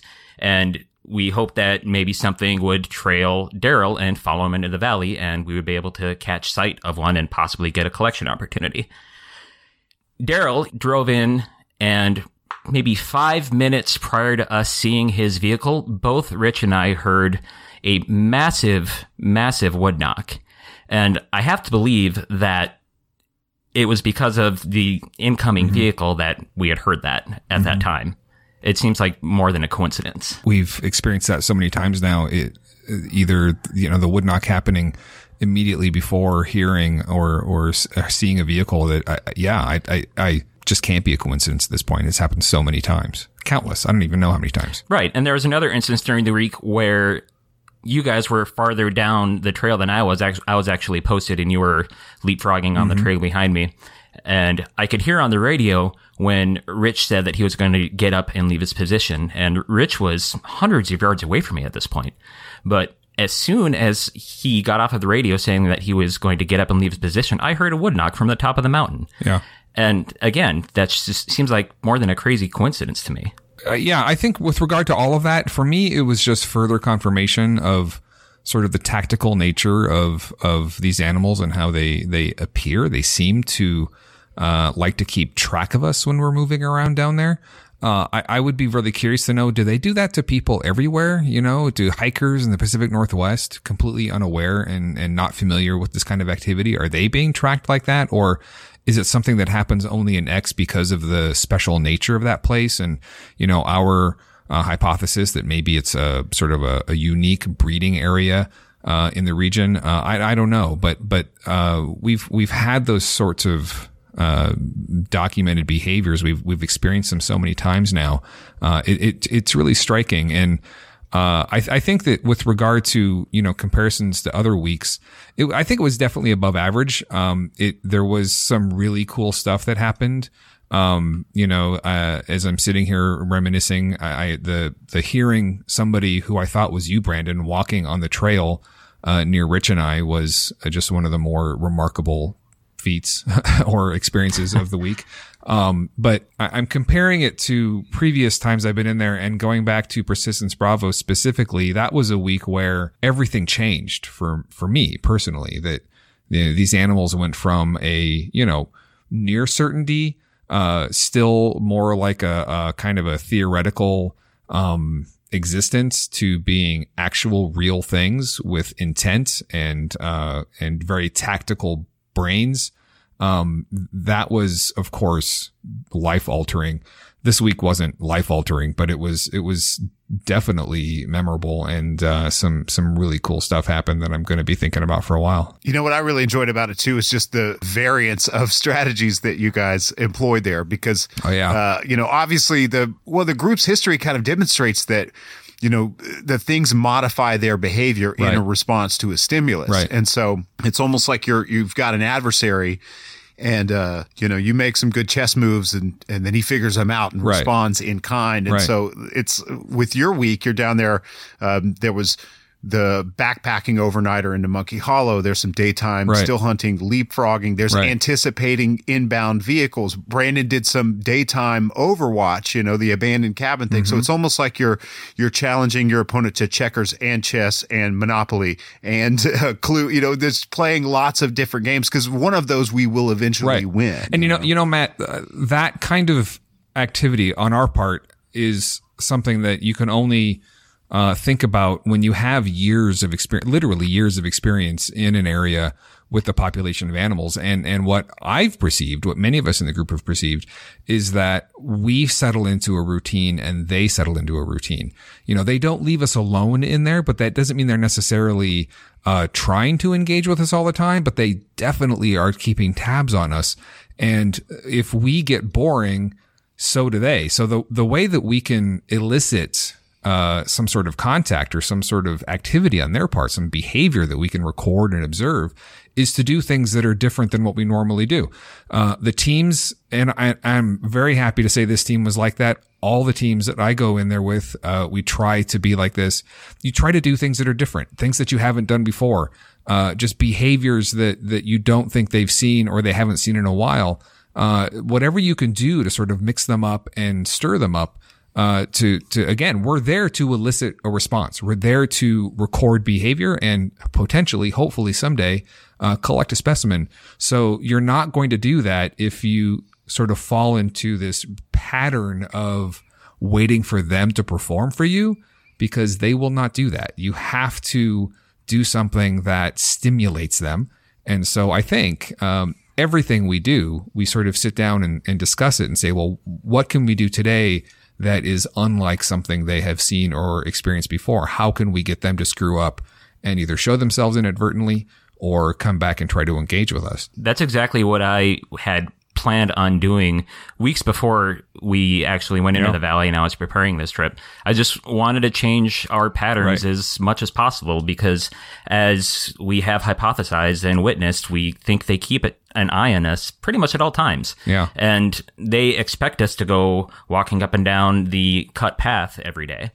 So I like to go off trail. Yeah. I like to get, get up early in the morning sometimes. I like to change our time patterns. I like to hike over two miles to the west into the next drainage over and see what's going on over there. And I think that's a key component to collecting that specimen. I think it's also uh, a hallmark of being uh, an effective team leader. Uh, and I know that on the teams that, that I've been responsible for, I will spend a lot of time in the weeks going before them trying to come up with these tactics, you know, exactly as you did, Brandon. Uh, you, you just, that's your job. Your job is to get everyone in there engaged and moving around and doing something, because, uh, that is how we're going to eventually, you know, bring these animals to light. I think it's important for listeners to understand, too, that we're talking about the probably the rarest animal in North America. So if if you're working in a specific area like that, if there is any kind of repeated activity, you're talking about a very small handful of individuals. You know, whatever estimate we might make for the number of apes in the valley, likely the smallest number that we can responsibly generate would be the closest to the accurate one. And so if you think about repeated interactions, it's like you're, you're you might be dealing with the same few individuals each time. And so yep. as seasoned as you are with quote unquote apes, you know, you might just be seasoned with a couple, and they are every bit as seasoned about us, as, as totally. seasoned to us as we are. And so, you know, I, I think about that a lot looking back at some of these other uh, areas and other cases where there's, say, flaps of activity where you could look at, you know, a, a number of sightings in a, in a brief period of time in a geographically small area, let's say, you know, twenty square miles, and it's not irresponsible to think that might have all been the same one or maybe the same mm-hmm. two. And so mm-hmm. when you're dealing with that, it's like you have to factor in every previous interaction, because that individual might have been the you know, the other party that experienced that, and that individual's behavior might have modified specific to what you did yeah. last week or last year or five years ago. And so it's I think what you guys did is critically important to, like you said, changing up the game, doing something that's unpredictable, something that they can't already account for, haven't already experienced, and successfully outwitted. You know, my basic assumption is when we're in there that where we are, you know, where our little campsite is and, and where our base camp is set up, I don't think that's necessarily in their living room. But I think that because for whatever reason, they feel compelled to observe us and keep a, keep tabs on us when we're in there, whether it's because they just want to know where we are because they perceive us to be a threat, or they, or they are entertained by us, or all of the above. I don't know why. Uh, but my assumption is that we are not where they are all the time, and they're sort of going out of their way to, to keep tabs on us. Then we have to sort of put ourselves in different and unexpected places, uh, because that is really the best way to sort of stumble upon activity. You know, I think that Monkey Hollow is a good example of that. I don't know for a fact, to your point, I don't know that those are entirely different animals than we interact with on a regular basis. But, uh, the first time that we were in Monkey Hollow, it sure felt that way. It sure felt like these guys that we were in and amongst were not used to seeing people. And we were, you know, it was a long hike because the ground is very challenging, but as the crow flies, it wasn't that far from, from where our campsite is. So, uh, I, I think that, you know, we, we really don't understand so much about their social structure, their numbers, where they live, uh, how they live. And, and if, if we don't, if we're not constantly sort of probing and trying new things, uh, we're just not going to learn. And that's why we're there. We're there to learn stuff. And they're probably learning at a very similar pace. Oh, yeah. And so yeah. we've got to out, outpace that for sure. Yeah. Yeah, we have to remember that we're dealing with the brain of a very intelligent primate yeah. here all the while, which makes it all the more challenging when you're in a jungle trying to pursue them. And there was the recent uh, research that, that indicated that Gigantopithecus was related to orangutans, which is interesting because I've always thought that wood apes were at least as intelligent as orangutans, and orangutans are quite intelligent, uh, maybe the most intelligent of, of the great apes, not counting us, of course. We have the internet. We're using it right now. They don't. Uh, but I, I think that there's a, there's a lot of parallels. And so that research was very interesting to me and sort of really lines up with, I think, our experiences and, and what we've dealt with down there. Well, intelligence too is manifested in so many different ways. Like, yeah. you know, two animals could have basically the same capacity. capacity for intelligence, and they manifest it differently. One anecdote I heard um, in, in an anthropology class, this was years ago, but it always stuck with me, is that uh, this comparative analysis of uh, manifestations of intelligence between chimpanzees and orangs. And uh, there was a a puzzle box constructed of wood, like a big, kind of simple, crude puzzle box. And so they would put food in the center of it and construct it in front of the chimps, and the chimps would slowly figure out how to take it apart. Uh-huh. And in every instance with the orangs, they did, they'd put the food in the center and build the thing around it, and the orang would just smash it in one blow and eat the food. And it's like, well, but it's like, well, who's really smarter in that case, right. you know? So right. certain, certainly the way that these things manifest intelligence, you know, is, is different. And they do have this brute physicality that allows them to elude us as well. And so, yeah, we, we've got to outpace them. You know, the, the I don't think they're as smart as we are, but they're pretty smart. But, you know, we're we're trying to outsmart them. And I always try to say, you know, it's like you wouldn't challenge the Incredible Hulk to an arm wrestling match, but you could probably beat him in a game of checkers. And so that's what we've got to do is we got to outsmart these things. You had to get the Hulk in here, didn't you? I had to do it. I go back to Persistence Bravo because, again, there's so much of what I what I understand and, and what I think about these animals is was formed that week. But I remember the one night that we were in the cabin and everyone was asleep except me. And there was an ape that, uh, you know, it, it was, it was probing. It was actually trying to figure out, were we awake? How close could it get? Because it seemed to me to desperately want to get close. This is the, for those of you who have listened to the old Bigfoot show, you may have heard this story before, but I was in the bunk and I heard, uh, uh, a, a rock hit the roof. And then I heard a rock hit the back wall. And then I heard footsteps outside, and it just kept getting closer and making little noises and doing little probes. And I'm laying there thinking, and like, like this thing is, is, is working out a problem in real time. And I'm sort of observing it through my ears. And that was really mind blowing to me that, that, that this wild animal was out there doing things that were clearly, there was an intent. There was a, uh, sort of an experimentation happening. And this animal was trying to work out the problem. How close can I get to this, this structure? Can I actually look in the window and see what's going on in there? And then, of course, trying to figure out, well, why does it want to look in the window? You know, most animals just want to get away, but it's doing something that has nothing to do with what I think about what animals worry about. Animals worry about you know, finding shelter. They worry about finding food. They worry about reproducing. This thing is doing something totally unrelated to all of that. And that was just, you know, what, what laying there and like feeling my brain open up to what I was experiencing, uh, was, was really, really something. And, and that's that, that, that thought of these animals and the way that they perceive the world and the way that they sort of probe and, and, and experiment on it, it was, you know, I, that's never really left me. And so I think that that's how they are all the time now, that, that there's really some intent behind their behavior, that it's not just, you know, some sort of, um, you know, uh, reaction or, or instinct, that they're, they're actually trying to accomplish something when they're interacting with us. I think there's a prime example of their insatiable curiosity and their inability to leave us alone when we're in the valley.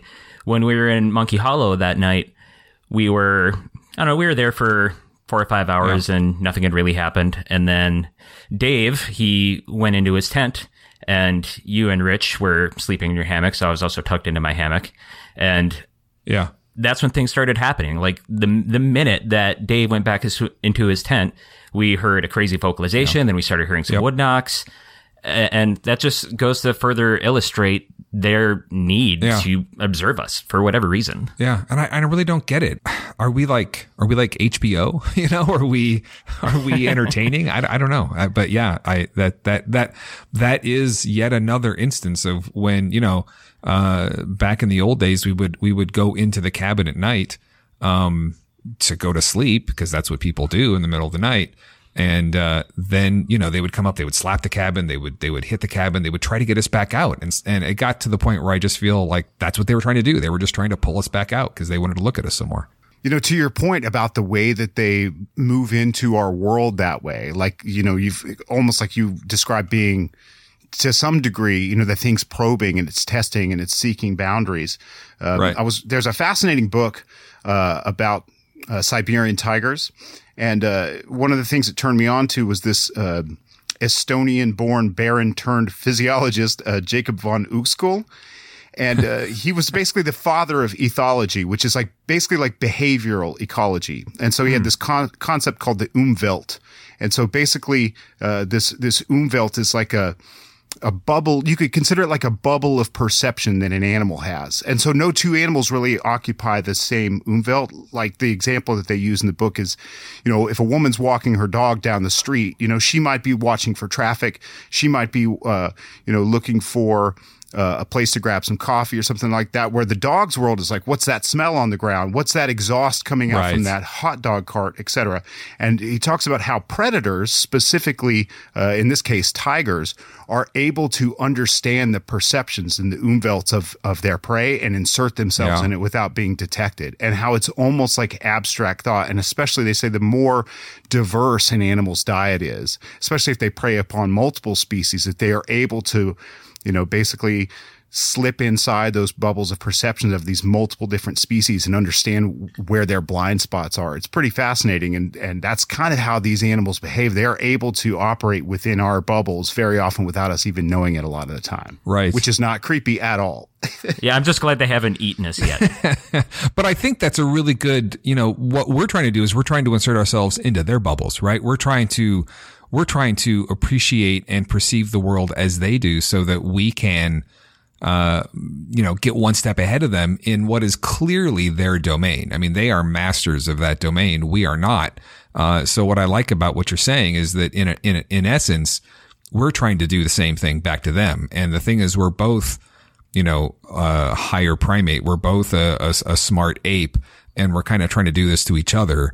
Uh, that's that's a really interesting concept I had not heard of before. Certainly, yeah. I mean, it's difficult because we're we're so uh, bound to our own subjective experiences, right? You know? So it, it requires a lot of abstract thought and a lot of imagination to even begin to understand maybe what those things perceive and how oh, we can totally. you know penetrate that bubble, so to speak. You know, I think about this, and, and you know, we all have that famous story of of of the when Alton went down there with some other biologists, and they heard the giant wood knock, and the one guy thought it was fireworks or whatever. And uh, you know, I think that this is a really good example of of a lot of people who don't consider these animals to be real, or never really thought about them really uh ever.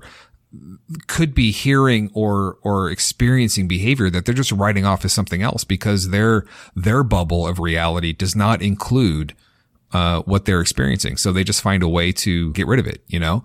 Um a, a hunter who might see an ape, and even our guys who know they're down there and are looking for them, oftentimes will confuse apes for people. Well, you could imagine that a hunter who is not expecting to be looking for apes, unless the ape does something that is really super apey, you know, they get a really good look at it, uh, they might write off uh, a fleeting glimpse of one as just another person down there hunting, wearing all black or something bizarre like that, because that's how their brain is going to, you know, interpret the reality of what just happened to them.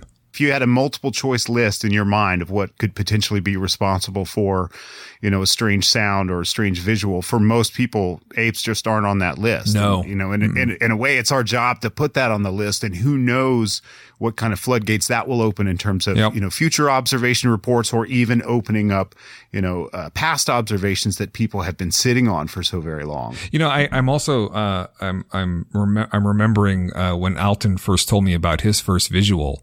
When he first saw it, it was just this like flash of this large black thing, and like his brain went to things like crow, you know, and this mm-hmm. is, this is exactly what we're talking about. You know, uh, I used the analogy once of your brain is always like, like new inputs are coming in, and they're like little blocks, and it's trying to fit the block into the slot. And it's, and then you get a block that it's never experienced before, and it doesn't know where to put it. So it just sorts of shove it into a thing that, that makes the most sense, you know, to, to, to, okay, well, it, it looks kind of like a crow. I'm going to say crow, even though it's clearly not. Uh, that's, that's very much what it's like, uh, for people who go down there, I think, for the first time and have experiences, uh, e- even if they're expecting it, even if they think they're ready for it. Um, I think that, that, uh, I don't think they are, you know. I, I'm also remembering, uh, a guy that, Uh, one of our members brought in for, for a really sort of extended period of time. I think they were down there for like a month. And that guy, great big burly firefighter, total man's man. I mean, by the end of the time that he was in there, he was, he was not enjoying life. And I think a lot of it had to do with how his perception of reality was completely altered in the time that he was there. Confrontation with the unknown, the the true legitimate novel, it just doesn't happen for most people in their daily lives. I mean, most people no. live a comfortable life of a common routine, and, you know, the the strangest unknowns that they'll come up against will be like, you know, am I going to get that promotion? Uh, are we going to, you know, does she really love me? Is this really going to happen? And so when you really encounter the unknown, that's, you can't get feedback on it either. It's not like you can encounter the thing and now you understand their complete natural history and what it's intended. When you encounter right. a, th- a thing that makes you think, what is that? And is it going to kill me? That's a hard thing to, to deal with, you know? yeah. Yeah. Well, I think that, that draw, the, the draw to that mystery that you spoke of that keeps us going back to Area X is that these apes exhibit new behaviors that none of us have documented before quite often. Mm-hmm. And every, every time that happens and I'm down there, I'm just amazed. I'm gobsmacked. And it's that very thing, seeing behaviors that possibly nobody else has ever experienced before, is what keeps me going back. Yeah, totally. You know, I, I think that once you've established for yourself that they are there because you've seen them, uh, smelled them, exchanged rocks with them, you know, um, it is our insatiable curiosity to try to understand as much as we can about the world. I think that's really, I don't know that it's uniquely human, but I, I think that the scale and the ability that we have to perceive and, and figure out how the universe works, that's what keeps pulling us in there. I want to know, I am desperate to figure out what their social structure is like. And I don't know why I'm fixated on that, but it's a thing that I think could tell us so much. And I'm, whenever I'm down there, I'm trying to figure out, well, what, what did I just observe over the past week that fits into the known, uh, sort of constructs of, of ape social structure? How can I, are there any new pieces of this puzzle that I can, that I can sort of fit in into my own personal hypothesis about how these apes, you know, live? Because clearly they do have some kind of social structure. They're primates. All primates have social structures of some kind. Uh, It's, it's that kind of like, I just can't, I can't really get, it's like an itch you can't quite get to, you know? I have to go back. I have to have more experiences, because if I don't go back, I will never know. And even though in some ways these amazing, incredible things have become almost routine, uh, on the other hand, there's still this tantalizing, it feels like it's right there, but I just can't quite get to it, this tantalizing need to get one more answer that just keeps eluding. It's, it's, it's maddening, and also really kind of, uh, you know, inspiring. We are hardwired to forage, and the same circuitry yeah. in your, in your brain that responds to, you know, food acquisition is the same circuitry that responds to the acquisition of new information. That's why we're humans are such good information foragers. And this game is almost the most addictive in some ways, because the data comes in such little bits and pieces, and at such great intervals of time, and at such great cost of energy yeah. and boots on the ground. And so it's, it's so addictive in that, because once you get a little bit of it, you're like, oh, I've got to know more. I've got to know more. And one of the things I love about this group so very much is is like, for example, what we're doing right now is going to the public. Um, there's, there's a real imperative among the members of the group that inspires me. That's like, once you know these things, it's almost like you have this obligation to inform the public that's interested about it. Um, you know, and not, not to be on a soapbox about it, but, you know, I've met plenty of people over the years who are just content to kind of sit on what they find or discover, or kind of shield themselves right. from, you know, the judgment or ridicule of others. And so they, they, there's people out there who have collected data and who haven't really disseminated it. And, uh, you know, that doesn't do the apes any good. And it certainly doesn't do the subject any good. And so, you know, I love the fact that not only is this group comprised of, you know, people who are just absolutely foraging for more information, but then we turn around and we share it, and that's fantastic. Yeah, I feel a, a personal responsibility now to keep going down to Area X and to keep gathering data and gathering data, because really, when you think about it, how many people are out there spending months at a time at any given location where they know these animals are, like we do? Very few. I, I, I don't think there is anyone. If there is, they haven't come out publicly. Yeah, very few. So we, we've got all of this amazing, incredible information to share. And if we just kept all of it to ourselves, that wouldn't do the species any good at all. Yeah. You know, I, I come from a family that has a lot of teachers in it, you know, college professors and things like that. It's not what I do, but I, I, I understand why they do it, because I want to share this knowledge and this, this experience and this information. I want to tell people. Uh, I think that there are, I think that all of us right now who are like the three of us are that way. I think that Daryl is like that. I think that the group is sort of uh, unusually populated with people who have this desire to share the knowledge, share these experiences, because it is something that everyone should know about. And, and, you know, I go back to, to when I came out after that crazy, crazy week down there and felt that I didn't have anybody to tell. Well, I guess in a way doing what we're doing right now is, is, is you know, trying to fix that, trying to, to resolve that problem. I, I don't know that, uh, we're making a lot of headway, but I know that when we collect that specimen, it's going to blow the doors right off of everything. Well, it's been really great having both of you on here. And in fact, it is the first time that the three of us have been on the show simultaneously together, which is kind of funny yeah. because it, the whole impetus for me in reaching out for membership, you know, I'd been listening to everything I could get my hands on in the early days of the internet, which was very little. You know, there were a couple of like little blog talk radio or talk shoe things that were just one-on-one phone conversations, mostly about the weather.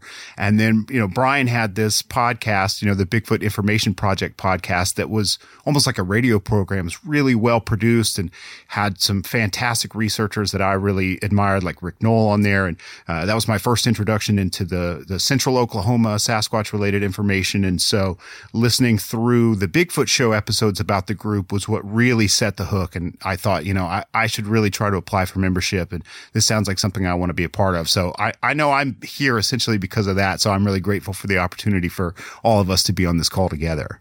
Yeah. And you are not alone in that, Matt. It was actually Brian is the reason that I'm here talking to everybody now.